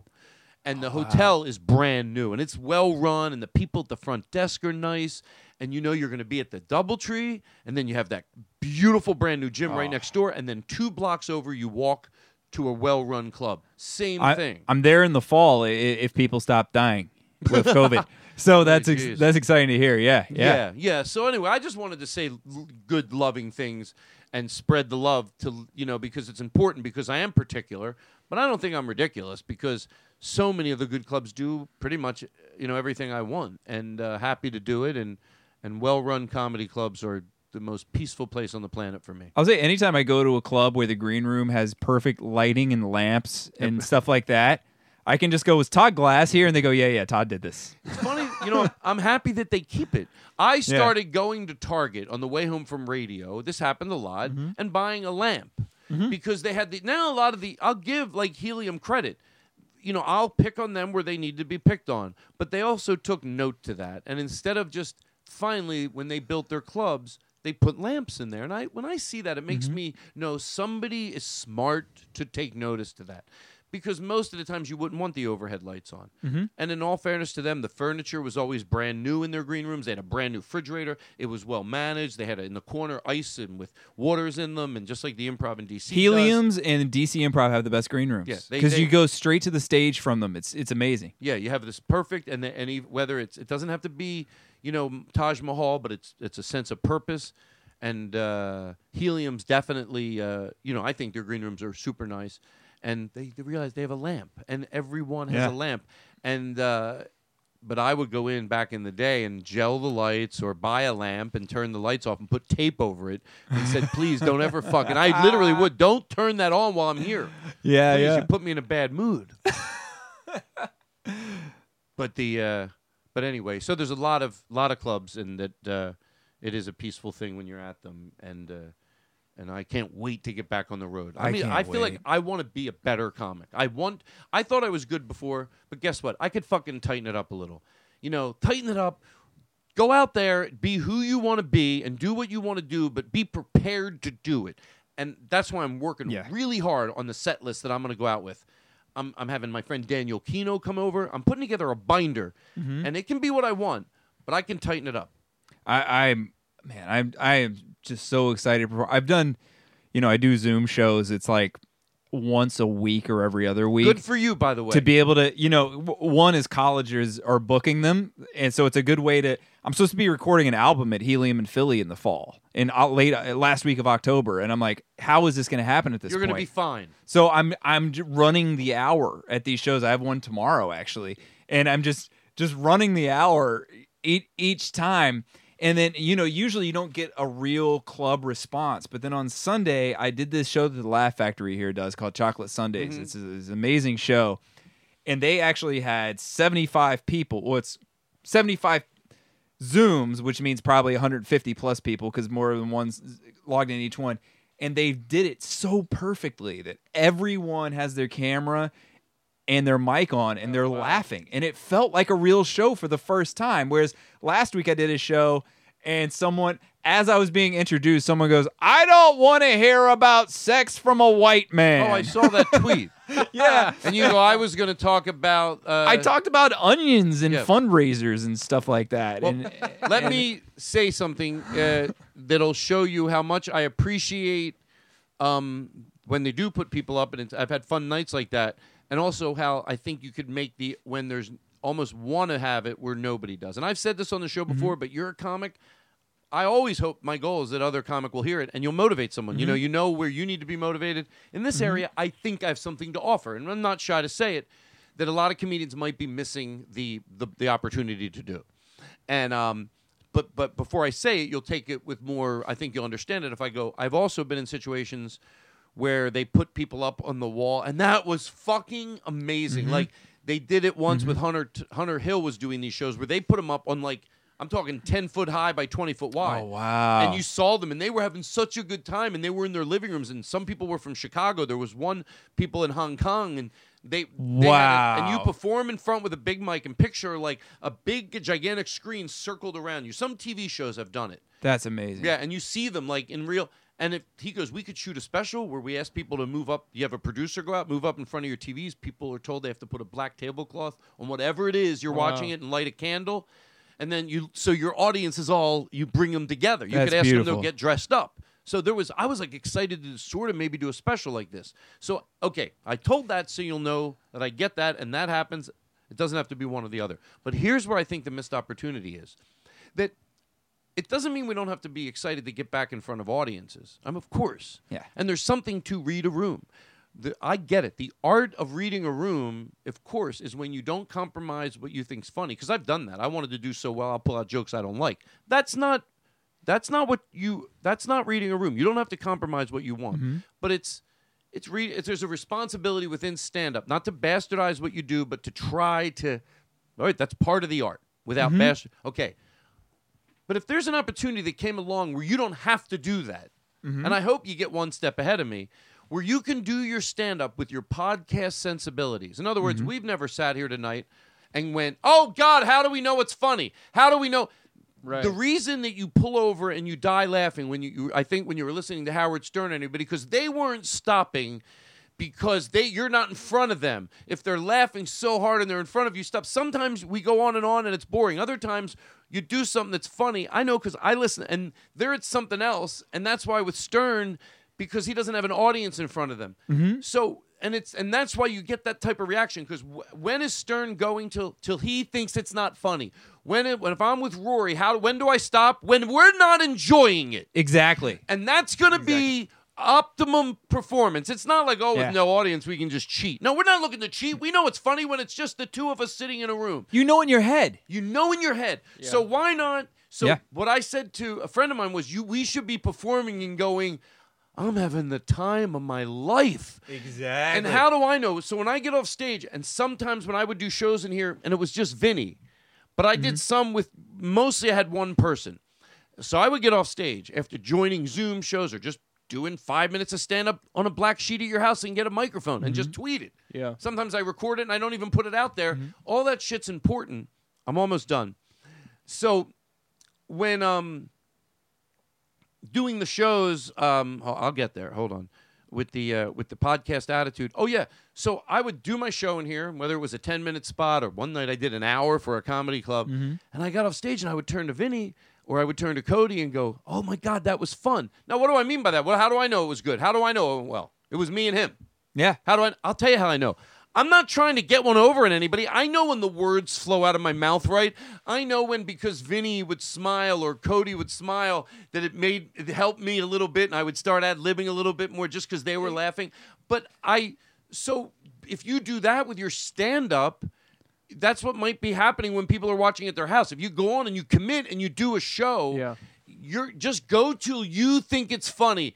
Some people will hate you, but the people who love you won't get your version of what that audience brought it down to, but with the purity of it. And it doesn't mean everyone's going to like it, but the people that will like it are going to like the version where you're going to trust your instinct. They're gonna love it. That's what the best opportunity has been of this. I remember when I first started, uh, a comic told me uh, that that that what you want in stand up. This is Brian Regan. He said is to become as close to your offstage self on stage as possible. yeah. And that's what this is allowing people to do. Because I, I- like I said, I'm doing these like hour long Zoom shows, and sometimes everyone has their mic turned off. Sometimes four people do. And I remember the f- the f- uh, the first time I did it, I was like, kind of in my head, like, how is this gonna go? But then I'm having fun doing all this new stuff. And then I look at the comments because everyone's writing comments. I look at that after and all this new stuff that I committed to that I love doing that was 100% me, they loved. and it's going to be overwhelmingly that. And That's what we all have to do. Right. It's let me tell you something. I really I will be as cocky to say not only did this I don't know if cocky is the right word, but a moment of security that I would if I would be proud to say to somebody, hey, if, if you want to be motivated, listen to mile marker. Even if I said one hour and nine minutes in to one hour and nineteen, you know, whatever. You give them a tweet. They had a pretty good conversation on comedy. I think a lot of my fellow comedians, bigger than me and not as big as me and all over the goddamn gamut, could benefit from hearing that conversation mm-hmm. because I said it better and because you understood and you joined in, mm-hmm. you were able to clarify. Because I haven't been met with that type of understanding with a lot of people when I bring this up. Uh, some I have. Uh, to name drop, Sarah Silverman said, "I'm really glad you told me that." She goes, because I needed to hear it. Yeah, we should have, be having a ball. And here's what I, I used to say: stand. The reason podcasting be, was so, I really think worked. If I had to, if I was asked, or if anybody gave a shit, but I've always thought podcasting gave radio the purity of stand-up. Mm-hmm. Because with stand-up, look, you're either gonna love it or hate it, but it's you. It's a little cocky. I'm gonna write it, and I'm gonna direct it, and I'm gonna mm-hmm. edit it, and I'm gonna mm-hmm. star in it, and I'm nah, nah. So, so that's what it gave radio, the purity of stand-up. So podcasting now is like this radio, which people love, people hear it, but with the purity of stand-up. Yeah. And people loved it. So I thought, well, maybe if you want to make a, a podcast a human being and and and stand up a human being, maybe now it's podcast way to go. Why don't you do your stand up with the sensibility of the podcast? And you're going to have a ball and you're going to grow and you're going to return to the scene a better comedian. It doesn't mean you don't go back to reading rooms. There's an art to it, but you know, especially when you've been doing it as long as you or me. Mm-hmm. Look, maybe it's a little harder in your first six months, but we we can do this, and Yeah. it can benefit us and return us a better stand up. And I sometimes I try to I yell and it doesn't come off loving, but I do. I feel like I need to yell a little more to go. Stop telling us how different the shows are. Yeah. You know, oh, you can't. We know it's different, but it's old news. Yeah, but it's it's uh, you know, it, it's it, but it's still the same. It, it can't it because it's have- us. it It- you know, because it's still our our Yeah. our material, and, Right. and it's it's finding a new way to connect and to- and- Temporarily. and, and, and like like we're like you're saying with trusting your material because I think what happens is you, when you're early on you're you're so trusting and you'll go up and you'll you have no problem doing a set that's 100% new just trying to work this out. And then you get to a point where if you have a you know if there's an expectation for how you should do you're like oh I can only do the new stuff in the middle you know? There's that thing. Or like or if something starts to tank you're like oh I got to bring it back. You, you you can also just trust this new stuff. And I think I I know personally speaking, I had that for a while in the beginning, and and I used to do so much. Like I'll tell you, I, I uh, probably the best club in New York. I would go up a few times a week, and every week I would do ten brand new minutes, and I didn't realize that was a, a quote unquote crazy thing to do until friends have told me that they would watch me go up doing ten new minutes there, and they thought I was out of my mind. And then I definitely got, you know, there were several years where there's no way in hell I would have done that at any of these clubs. I would maybe put two or three new minutes in the middle. Right. And then, but now coming out of this this period of Zoom shows, I realize no, it's okay to do that. Yeah. Especially in this. Yes, definitely. And when we come out of this, we just have that podcast mentality, like you said, where you, you're you're you're gonna connect because you're doing what you yeah, do. look, we're not. I'm not insinuating when you go back to a club and a joke doesn't get a laugh at all, you can't acknowledge could have been your Right. fault, could have been whatever. It doesn't Mhm. matter. You you mention it. Usually a pretty good. You know, I always tell my sister-in-law. She goes, "When's the last time, you know, you bombed?" And I said, "To tell you the truth." Now, if I'm at a bar show, maybe I don't do it, but but forget about. it. I'm talking about at a comedy club, yeah. even at a, the least favorite club. I go, you know, you get to the point where if you have a new joke and you're trying it out even on a Saturday, number one, if you're trying it, it usually always works. But it's sometimes 45 seconds in the beginning. It's a comment, it gets a big laugh, you add to it. So we're, I'm not going out and trying a brand new, you know, three minute written from start to finish on a Saturday, but certain comedians do. But you trust your instincts and it it usually goes over. It usually goes over because Mhm. you know what's funny after a while. I was heading Exactly. somewhere and I forgot. But anyway, that's out of this is what I think we're saying is that, uh, yeah, you, you you to trust like we know what's funny. It doesn't mean we don't have to want to return to audiences, but like I think it like it almost maybe I use a, a silly way to point it out to shame. Even though shame is never the way to get someone to stop doing something, but it's like if you, if you don't do the shows and miss crowds, but still go, no, no, it's fun. You know, it's fun. I, I see the purpose in it, like a punching Mhm. bag, Mhm. or you could, you know, um, is that is that if you know it's like it gives the audience not that this is ever going to happen but in in in, Uh-huh. in my world a lot of power like you're going Yeah, "Wait, yeah. i don't know what to do without them oh is it harder to do your stand up i've done no, no nothing i can't even you know but you're saying you miss the element of a live audience of course but you're still doing i can't Right, i right, right. can't Right. i find nothing redeeming about it with it Oh, guess what? Then maybe they should heckle because you need them so fucking bad. Right. Right. You know, It's an admission that the crowd is editing your act. yeah, it's an admission to that, that, and I do care about the crowd, but yeah, you get it's half. I'm half kidding, half serious, saying, "Geez, don't let them like." I think they should be able to see shows, and we go, you know what? They're let hear people let hear people talk about it online. I wouldn't be so bad if people it was circulating. You know what? I've watched a lot of these online shows. Mm-hmm. One of them are really good, saying, "Yeah, well, it's the comedians," and uh, so it you can the mm-hmm. word can spread that those a lot of those. and let me tell you something. While I'm sounding like a broken record, I'm going to add this right here, even though I've said it before. And along with that comes visually.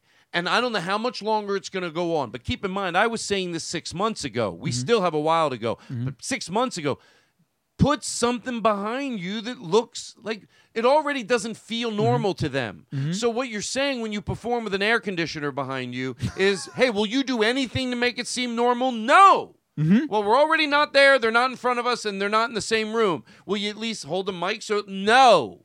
I'm going to sit on my can like for the audience watching what's the worst thing that you try to sort of make it look hold the goddamn mic even if it doesn't Yeah. work and put a black sheet up behind you Yeah. or a or a, a piece of material with different color happy faces all over it the sense of purpose Act like you want to be there. yeah get into it give them and by the way give them the biggest treat of all your stand-up comedy Yeah. with your podcast instincts that's a treat at the end of the day it's Yeah. a compliment to you it should be really fun to see Exactly. There couldn't be anything easier than doing a Zoom show too. Right. You just turn. You don't have to get in your car. You don't have to look for parking. You don't have to find out where you are in the lineup. You can be in your kitchen until a minute before you're on. And, and I even went one step further. Deliver. If deliver right, come like with a sense of, and and and use your instincts. You you you. I get it, but listen, that's what are you gonna do? Not not to toot to not to toot the Todd Glass horn more, but I will say that you know, when I worked at the Improv for like two years, I would uh, at least once a week I would make sure I saw the headliner, uh, you know, each week because I, I felt like you can learn from everybody, even if it's not the type of comedy you like, and you're one of the people who never mailed in one second on stage, and and that that stuck with me. Well, thank you. I appreciate that, and I and I re- I appreciate the kind words because I, I I have made a lot of mistakes, and and a lot of them, you know, it's my ultimately my responsibility. But at that club, a lot of times, you know, I had nights where I would drink too much, and you know, I was talking about that before. It still felt like you were Yeah. you no, were performing. I'm saying that was the mistake that I made. Oh, gotcha. And and uh, and by the way, I don't want to make it sound better than it was, but also not worse than it was. I also, you know, it it, it didn't stop them from using me every year, but uh, there were nights when I went, ugh. But my, what the thing I never did that what what I didn't do was I never I oh well first of all I'm excited to be on stage Mhm. and and so I don't I have I don't phone shows in because it's just it's it's not any more fun for me to phone a show in and Right. uh, and you're at a good club you're in a good mood and you know like you know I'd like to say the worst audiences at a club like that the worst audiences at the DC Improv or the worst audiences at Acme uh, whatever the good clubs are out there and there's Mhm. many more the worst audiences they're good They're good. they're good. Good doesn't mean you had the best time of your life. How was the Right. crowd? Good, but that's not a bad thing. That the worst they'll be Yeah. good, especially if you bring it. You know, maybe I'm not. Maybe they're not as silly as I want, and that's where I want to emerge a better comedian.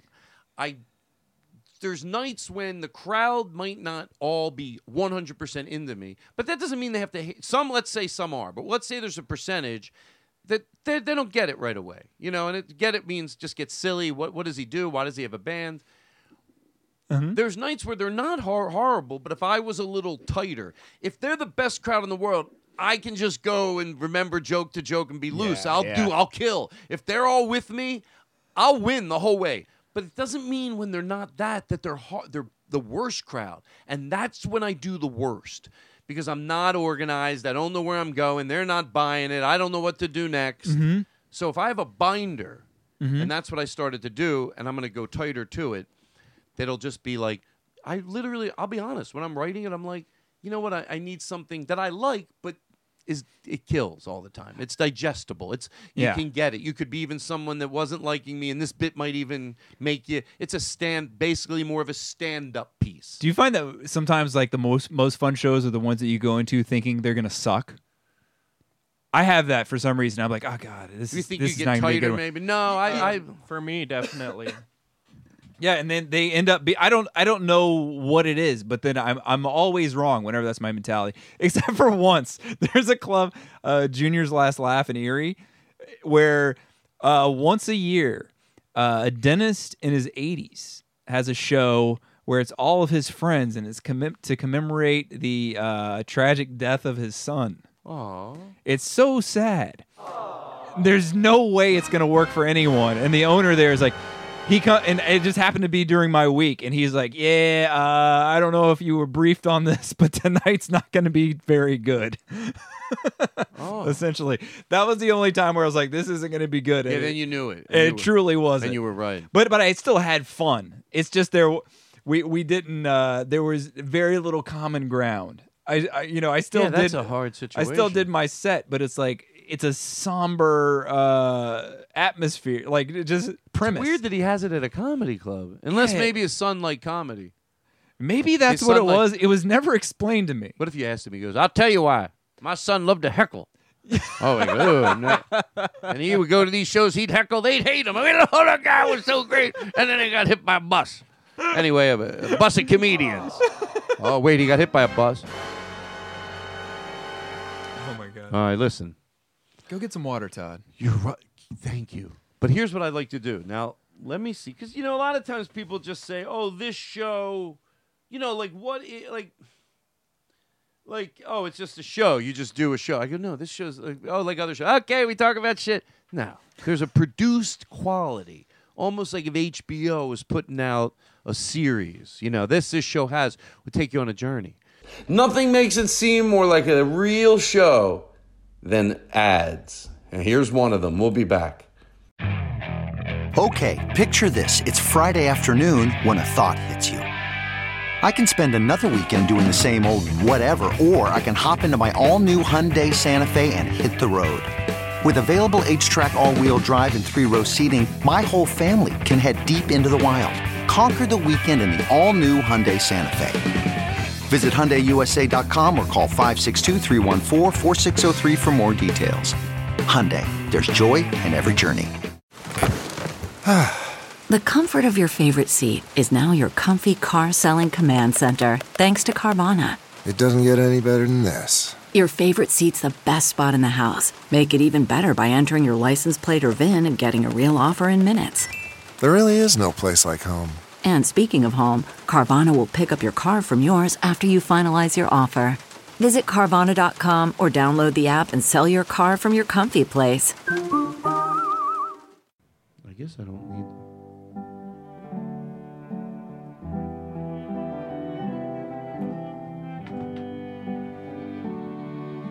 This is a good version. Let it breathe. When I find myself in times of trouble, Mother Mary comes to me, speaking words of wisdom. Let it be. And in my hour of darkness, she is standing right in front of me, speaking words of wisdom. Let it be. Let it be. Let it be. Let it be. Let it be. First, I thought it would be Whisper too much reverb. wisdom, let it be. And when the broken hearted people living in the world agree, there will be an answer.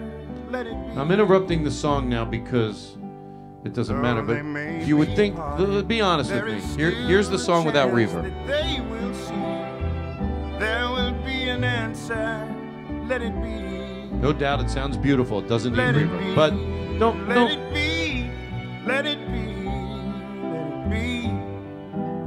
There will be an answer. Too much. Sorry, sorry. Hold on, hold on. Here we go. That's with nothing. Let Listen. it be. Here's with nothing. Let it be. Let it be. I just want a fair day in court. There will be an answer.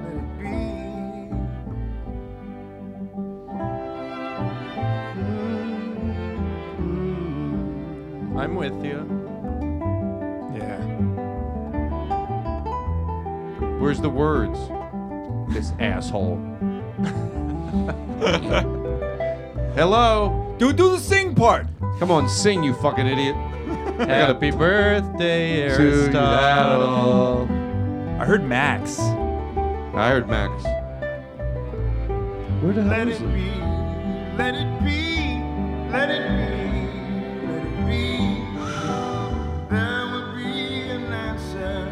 Who cares?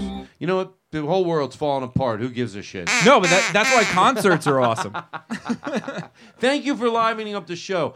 I told him, I said, sometimes I tell a story, it doesn't go well. He goes, I go, blow that duck whistle. Everyone forgets. See, if I'm like, hold on, watch how it works. I go, wait, what was I talking about? Anyway, was it? anyway, well, it's good to have our guest. You know, it always gets me out of a bind. you know? Yeah. Let me tell you something. Do you want to hear something? I I'd love know. to. Maybe I'm playing this for self No, let's hear it. By the way, we have more ads than we've ever had on the Todd Glass show. Now we're doing ad crazy. Some of our listeners thought the ads were real, all of them. But I go, no, please. but we doing it like we'll just jam like out of nowhere. We just go boom and we squeeze it in as a joke. Yeah, as yeah. a joke. Yeah, yeah, that's As fun. A joke, but it's a it's a it's a pack. Some people go, well, if you really think, oh, they really having an AT and T ad. Say, would you shut the fuck up? Of course, I'm not gonna. yeah, yeah, I'm a radio show on the AM, and then I. Get the fuck out of here! Crazy. The new MacBook Pro. Yeah, yeah, that's what we're doing. We're gonna add. We Enter the promo code Todd. No, that's a joke. Come on, guys. You let me down if you think. Come on, you then now you're gonna be giggling during the commercials because you get it. You get it. Todd, You today's episode is brought to us by Sticks. Stamp, sticks, stocks. That's right. Make your cock bigger. hey, that's right. Stretch your cock out with cock Begar grower. You got a promo code for that? Two two one four four. I was in a show a long time ago. I called it Juvenile Jungle, a recess for adults. And in the song, I did it with my friend Lynn Shore. And we didn't really talk about politics or social issues. But I remember a friend of mine help eh, help me wrote it. I go, you know that song, "We Didn't Start the Fire." Yeah, Like, yeah. So I go, just like help us write a song. We'll say, oh, we'll, we'll we'll sing this. We'll get it out of the way. The quality's very low, but I don't know what to do with this. I found this from 25 years ago. It was called Juvenile Jungle: A Recess for Adults. We started touring with it, and the guy who did the sound at the at the Brea Improv also was like starting to. Back then, not everyone edited on their computer. Mhm. Believe it or not, 25, 26 years ago, it was like people were starting to the people were the average person was starting to. I hope I, my memory's right, but Mike already did it, and he had a really cool camera. It's when really good camera equipment started to be, in, you know, pretty affordable. You can get a really cool.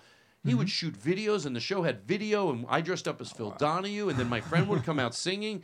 There was about 45% stand up, and it was called Juvenile Jungle, a recess for adults. We traveled with this guy, Mike. But I found this song, and then he, Lynn would come out with like a newspaper, go, oh, let's get, because he didn't know the words, but eventually he knew the words. I hope it's worth playing.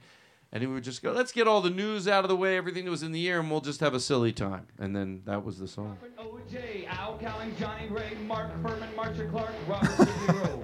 Bloody Glove, Gil Garcetti, News Leaks are on the telly, Ski Mask, Dershowitz, Whiteboard, Rocco. It's very bad quality. I apologize. It's Aristotle's fault. Kato, Mezzaluna,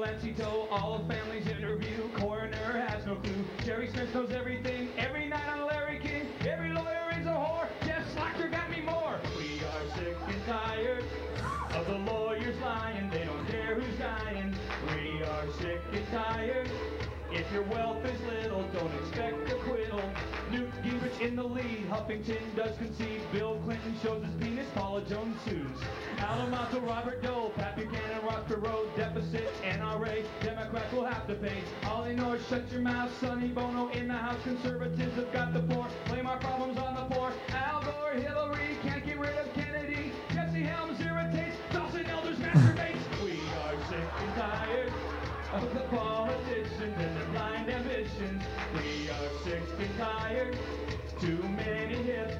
It's pretty long. This this song is. Uh, all right, I'll tell. Wait.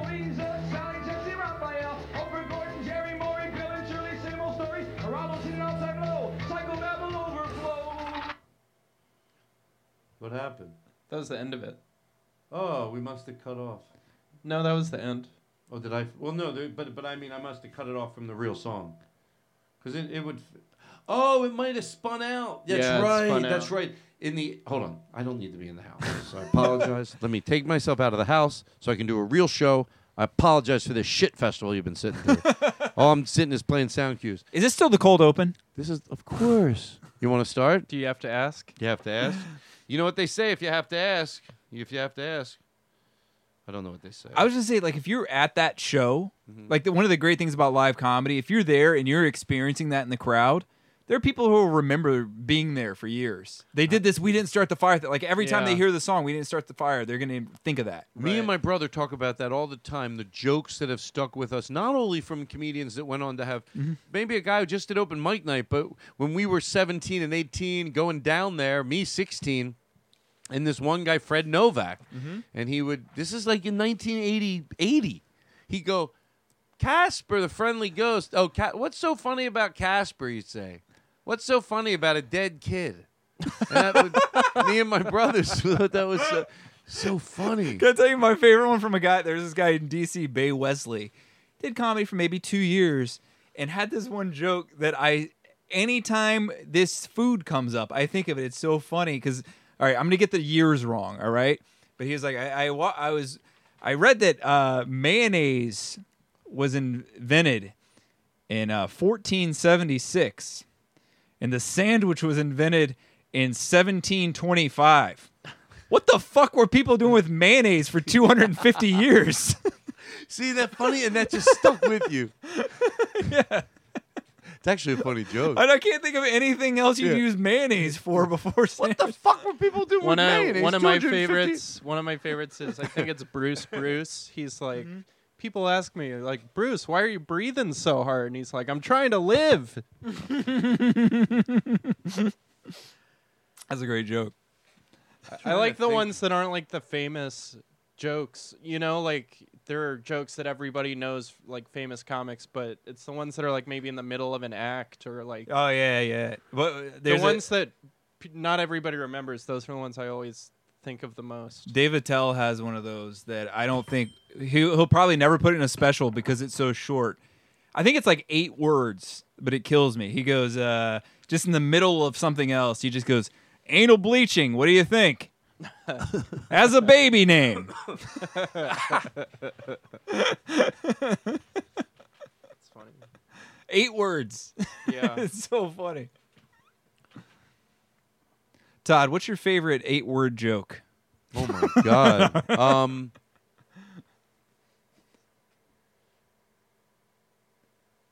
Why do you do that? We're not big pants people. I Kevin can name that joke in two words. We're not big pants. Why do you do? Well, it's enough. I know what you mean. It's eight enough. doesn't have to be eight, but we're big pants people. Kevin Meaney, the funniest orchestrated act that has ever seen in the history of the planet. So funny. I really mean that. Oh, the orchestration of him doing that set. Mm-hmm. The the the the well-oiled machine of. There's an example.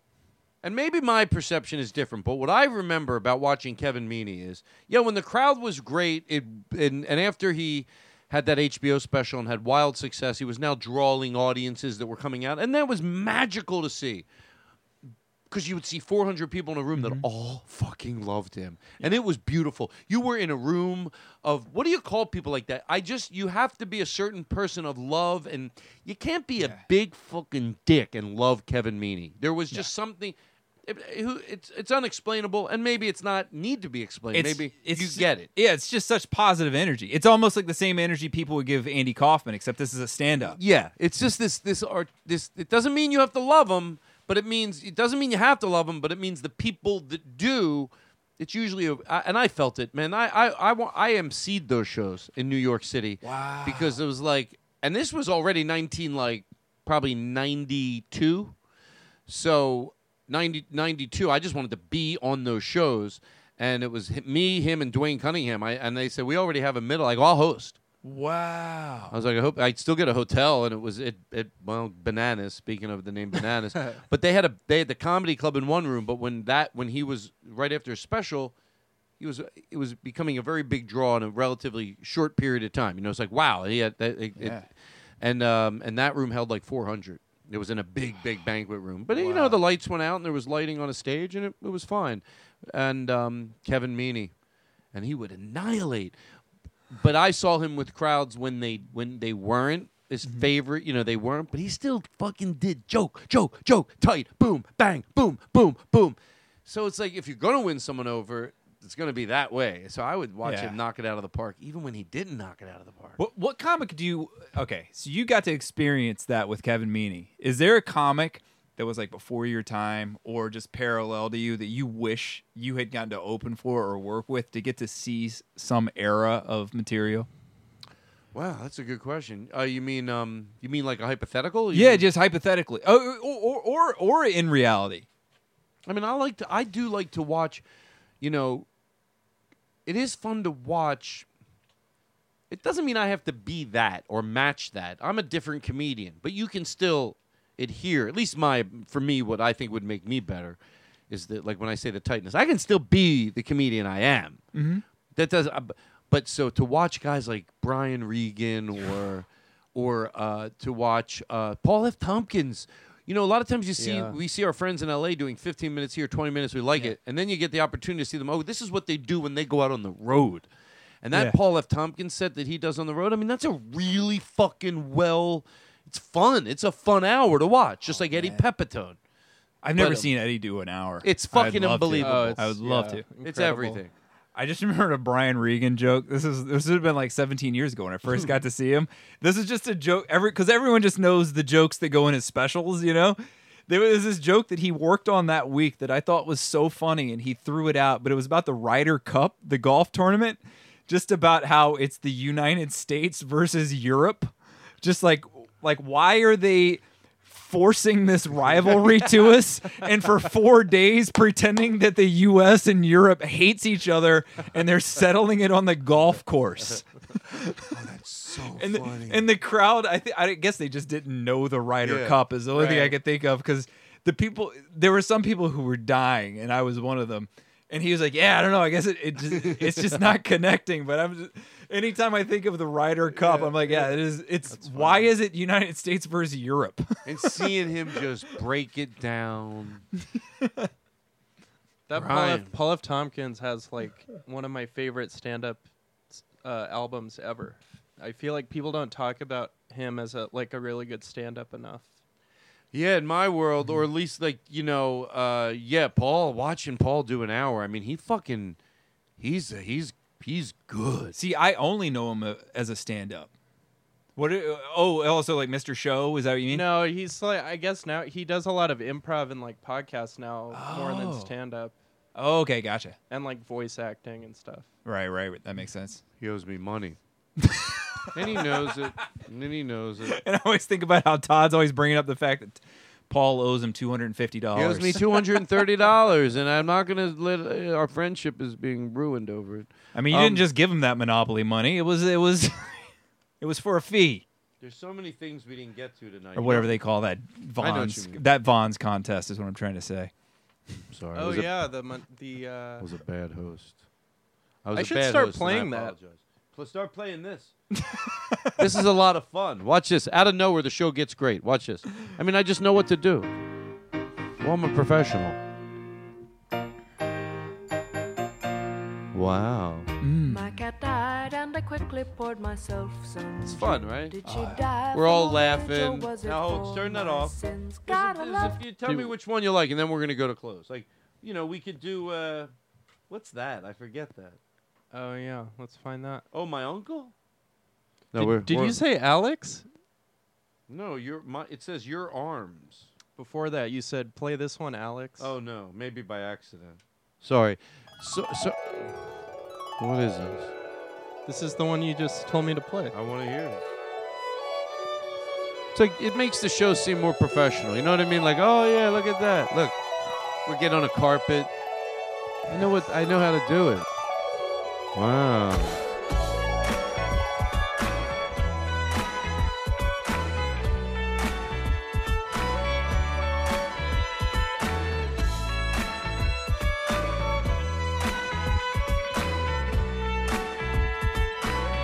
Stop digging at your crotch. I was slicing up an avocado when you came up behind me with your silent brand new sneakers. Your reflection I did not see. Is this a Morrissey song? day in That's what I said too when I Yeah. heard it the first time. It's not.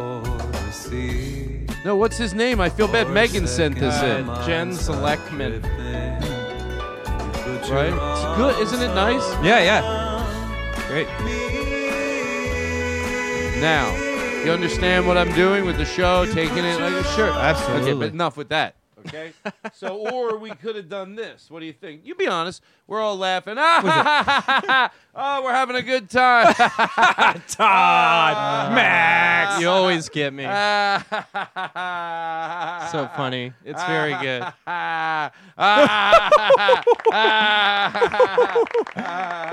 No, the, oh, you didn't see me hold that. Oh, you wanted me to play? Okay. Yes. Ah, oh, we're having a good time. we'll be back with our guest, ladies and gentlemen, Ryan Conner. See how you make it seem professional? Oh, it feels Ryan so good. Conner. We'll be back with Ryan Conner right after this. All Try right. to talk into the bridge. Oh, there's no bridge. Talk all you want.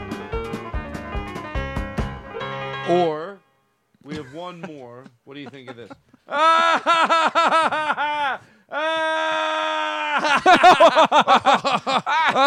we'll be back. We'll be back.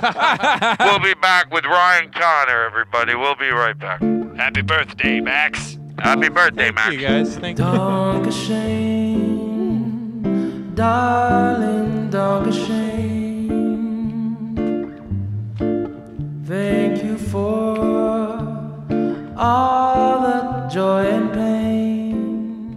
I do just like letting a song breathe. I don't need to make up these reasons. Oh, may pretend I'm playing my uncle singing. My uncle sings. Yeah. And uh, I play it on the show, and then we're gonna say goodbye. Sometimes it's nice to hear songs. My uncle is not the best in the world. He knows it. He listens to the show, but you know what? He has so much fun. I, I just, uh, my uncle Brad. Hey, Brad. Notice I give it a young name. yeah. Uncle Brad, I'm playing your song.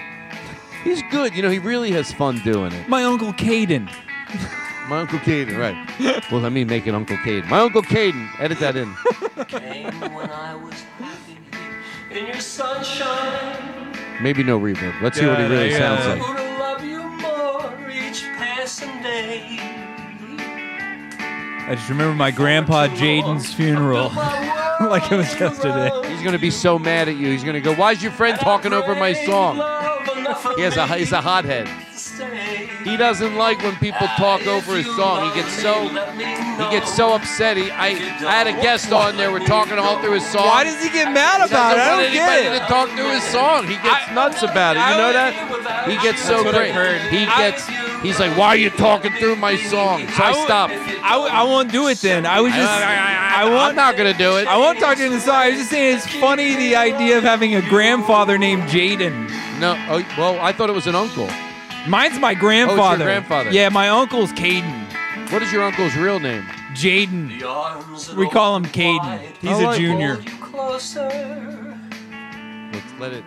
The hands that He's a little pitchy, no? my hair. Don't say anything. The smile says it's good to see you. Let it breathe. People are enjoying it. Let it breathe. Let, I'll shut up for a little while. It's this and so much more that makes me love you. What else can I do? Let you see. You know I have what's ever mine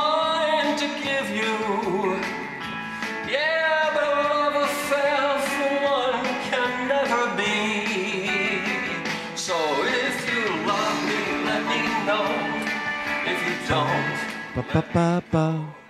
I can't take another minute with a day without you in it. If you ha ha ha oh ha ha ha ha take away. Could you tell? Hey oh her. Was that you? Oh, that was me. Did you think it was a professional singer? I, th- I, I, I, my eyes were closed, but I thought it was Luther Vandross. Swear to God. Swear to God. Can you know truth? Truth. no, No, I, didn't think it was Luther truth. Vandross. I didn't think it was Luther. Vandross. Yeah. Truth. Truth. No, come on. Don't. It was luck. I don't need to hear a compliment. I'll be honest with you. I'm telling you right now, Vinny's gonna, Truth. he's going to shit in his pants if you tell me because he listens to the show. I thought it was Neil Sedaka, or is it Neil Cicada? What's the Neil Sedaka. Seal Oh, wait, but who? Oh, the, the song? You. No. How would you think you're sitting across from me? I thought it was Sarah McLachlan. Hey, watch your mouth. She never did anything wrong to you. Seriously, watch your mouth. Boy. That's unfair. I me- if, if, It's unfair to say that about her. Hold on. I know what I'm doing. Sarah, Ma- okay, uh, we're talking. what, are we, what are we talking about? No, what are we doing? We were just talking about I how had some- Max untreat uh, No. uh, treats Sarah McLachlan. I can unwell. tell you're lying.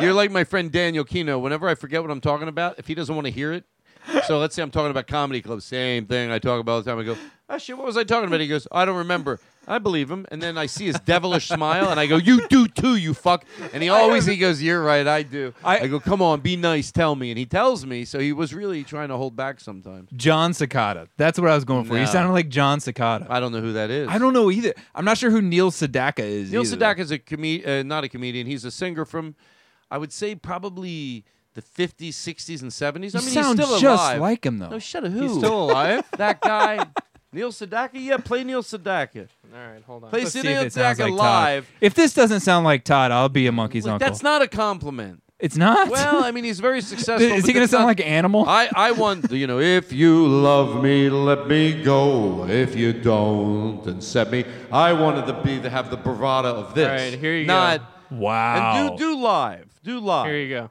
No, okay. Now let's not be insulting to Neil Sedaka. Writing's not that easy. Well, this That's- is a- we have Oh, no. commercials. Okay. no, it's all right. Don't worry about it. No joke. You you sounded like Neil Diamond You're not- with with Now you're reverb just making just now. shit up. Now you're just Okay. talking to talk. Wait, that's what I do. That's what I do. Why am I pointing the finger at you? You're just talking. Hold on. it's thank you. You put a smile upon my face when there was nothing left. Let, don't let his very sweet voice get in the way of you know the guy's his real self. I sort of I admire him because I really And I'm so grateful for your love. well no I'll tell you the truth later. He's he's he sounds like a sweet man. He's Neil Sedaka. I he has a very effeminate voice, and and I hate calling it that because it says that that quality is owned. Right. And and and I'm sure at times like and and you know what I hope he is. He's married.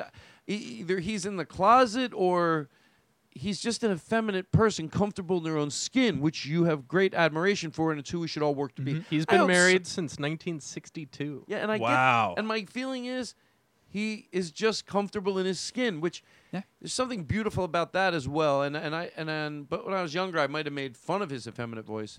I wish I could come up with a better name than that. You He know, sounds very gentle. well. He's gentle when I'm, you know, stopping his uh.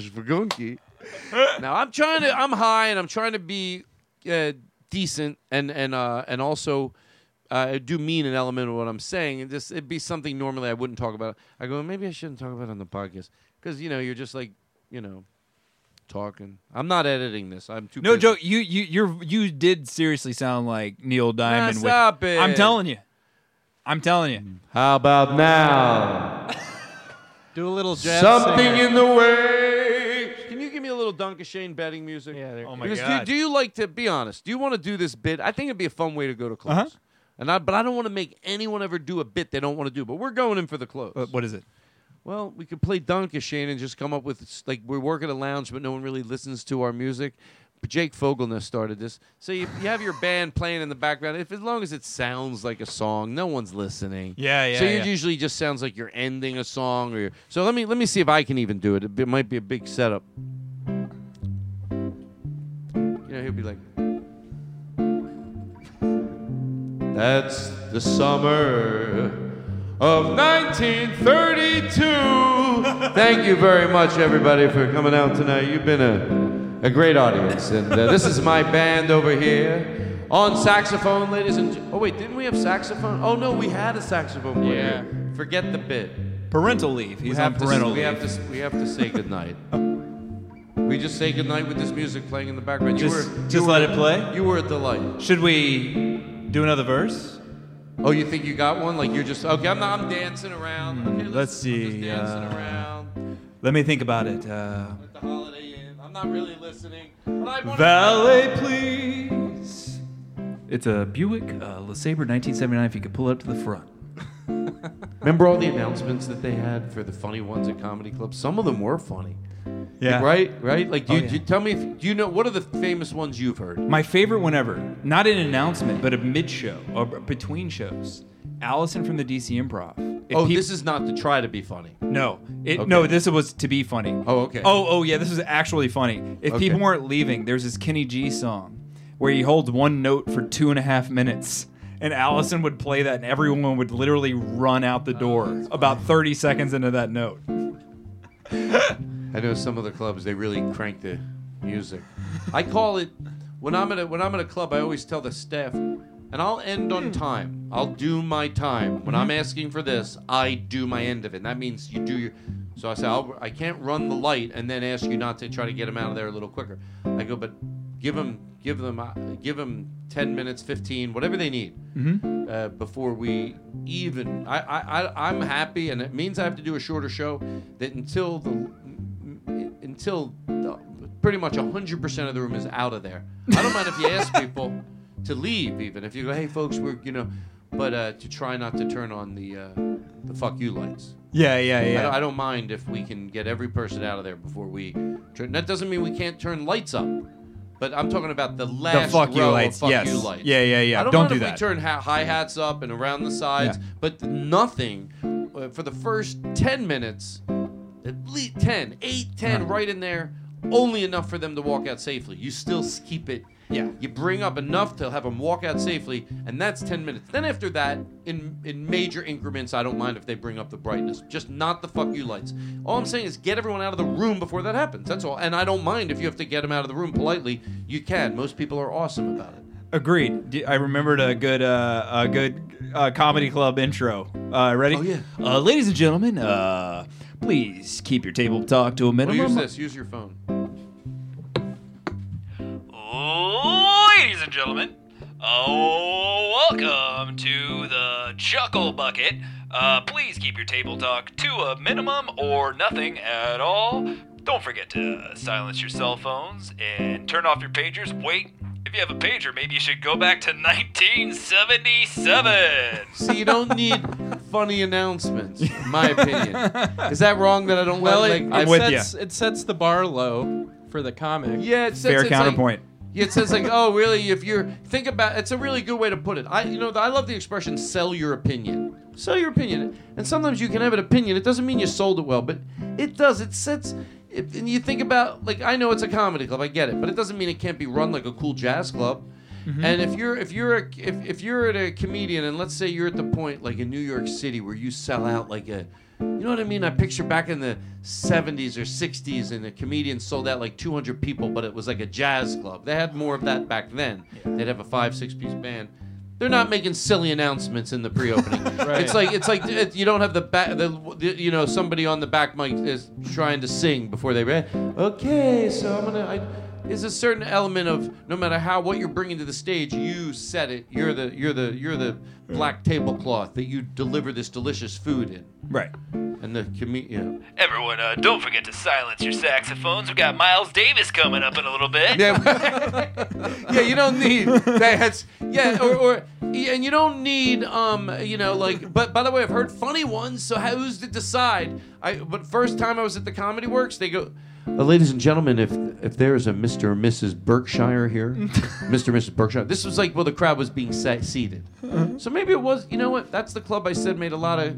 They artistically presented comedy because one of the owners was in the theater background. Maybe this is true to it because even these announcements, they didn't do it right before they brought up the first act. They didn't, but when the crowd was like half full, maybe seventy-five percent full, and I loved this announcement. I went there. I sat there as a 16 year old kid. And when I heard this announcement, I laughed the whole fucking night at just that announcement. I was so excited. To me, it was so funny. And then the comedians were great. And here's what it was 16 club, 75% full. They have a piano player up on stage. And all of a sudden, just somebody gets on the back mic.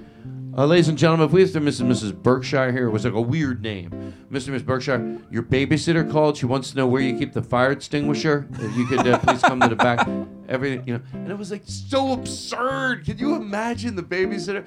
Could you tell them to come to the phone? And then, so anyway, That's hilarious. Years later, two years later, I'm working at the club and I do sound like a lot. You just were door people. It mm-hmm. wasn't that complicated a sound. You did the sound that night. If you were in charge of sound, you might have also been in charge of other things. But when the show, you started the show, you made the pre-announcement, and there was a, a, a one main guy who did it. When he wasn't there, there was a few comedians that could fill in for him, and I was one of them. I liked doing it. It was fun. I mm-hmm. enjoyed doing it. And then you set the lights a little different. They're like, "That's not how Mike does it." I go, "Mike's not here tonight. Shut up." And my pre-announcements, even back then, were so strict, like stricter than the club made them. And I would be like, you know, mine were different. I was gonna set that whole show straight. I was still polite and in the proper amount of time. It wasn't a joke, but my announcements were a little stricter. So, um, hold on. I'm so there, almost there. Oh, Um, yeah. Oh, but that announcement I got to make. So that was one I would definitely want to make. Once Oh, I was a great in- one. Oh, that was, there were some others too. You know, the Philadelphia Eye Bank was robbed. If you look in your olives looking back at you, please alert. You know, there, there were some fun. Uh, the, uh, there were some standards too, like, but they didn't make these. You know, would the oh no, they did make this one. Uh, ladies and gentlemen, if there is the owner of a, uh, they would say a car, license plate number six U two three four seven seven three four five six seven BR three nineteen. Please move your car. Your license plate is blocking the entrance of the club. It's funny. Dude, that's great. Yeah. The, the Comedy Nest in Montreal, one of my favorite clubs. Uh, the the one of the owners of the club hosts sometimes. That's a good name, by the way. It's great. I'm fine with it. And the way he brings up the local comics, he's just just such a good relationship with all the local comics, and he'll bring everyone up in a funny way. He hypes them up, but then also has something funny in it. So I remember there was one guy where he finished his intro every week. He was like, he's you know he's blah blah blah. He's so funny, and he's done the Montreal Comedy Festival. Not once, not twice, not three times, but zero times. At least he's funny. it's so funny. Well, that's our show. Thank you. Mm, thanks for having me. It was a lot of fun. Good, good, good, fun show. It's a blast.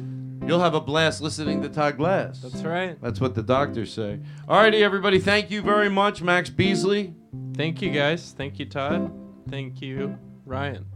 Thank you, Max. Thank you, Todd. Happy birthday, Aristotle. Happy birthday, Aristotle. You know, what? Never mind. Oh my God! The guy says, Hey, Todd, I'm listening to the show. You say happy birthday, Max, and he gets all blown his shit out of everywhere. Hey, this is Joe also calling in. I, I heard Max as well. What's the woe about? You guys got to get a ear doctor that I could get a referral to. "Fly me to the moon." I don't sing what my. Ba- what would you sing to this Oh, let me. Up and down and in. All right, that's it. There's only two chords. You don't have a lot of places to go. Tiny bubbles. Tiny bubbles. Tiny bubbles. See, see, sing Bursting. tiny bubbles. If the crowd had to only be listening, they're only listening 40%, you have to fake it. This Tiny is it. bubbles. No, no, listen to me. You're you're working. You you need I'm this fucking money. I'm Maybe working. in a bit you think now it's funny. Ha Yeah, yeah, ha. yeah. We're all hanging out. You need this fucking job at this Holiday Inn, and you Yep. know you can't really sing, but you figured it out. You can fake it, but you gotta fucking. Only now now people are listening, and you're singing tiny bubbles. They- remember, they're they're not sitting there with a notepad. Try to fake it. Somebody, you have to be able to do tiny bubbles. Tiny bubble. You can, you know, you have the little heart on the. You tell Tiny your, bubble. you tell your uh, drummer to really hit the cymbals hard.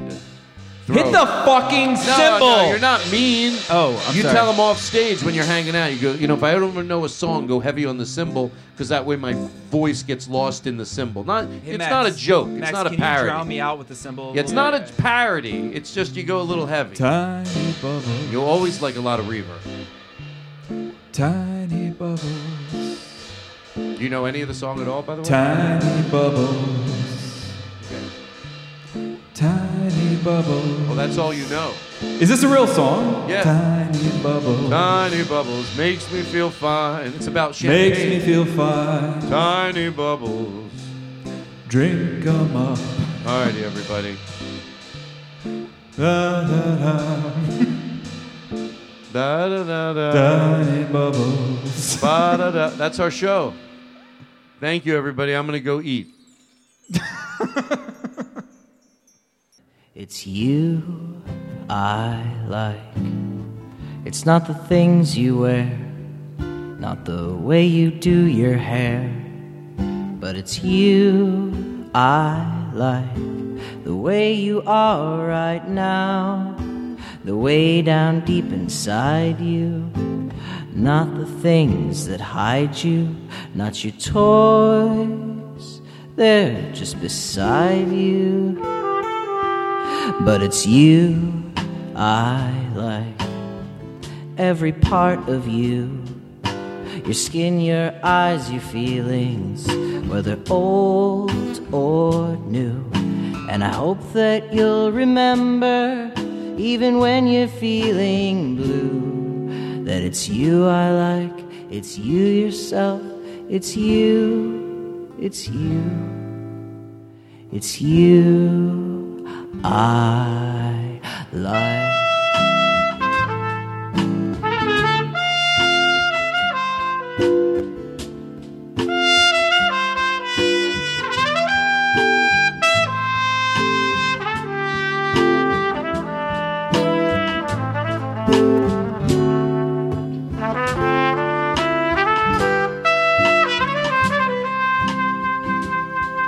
It's you I like. Misfit Toys.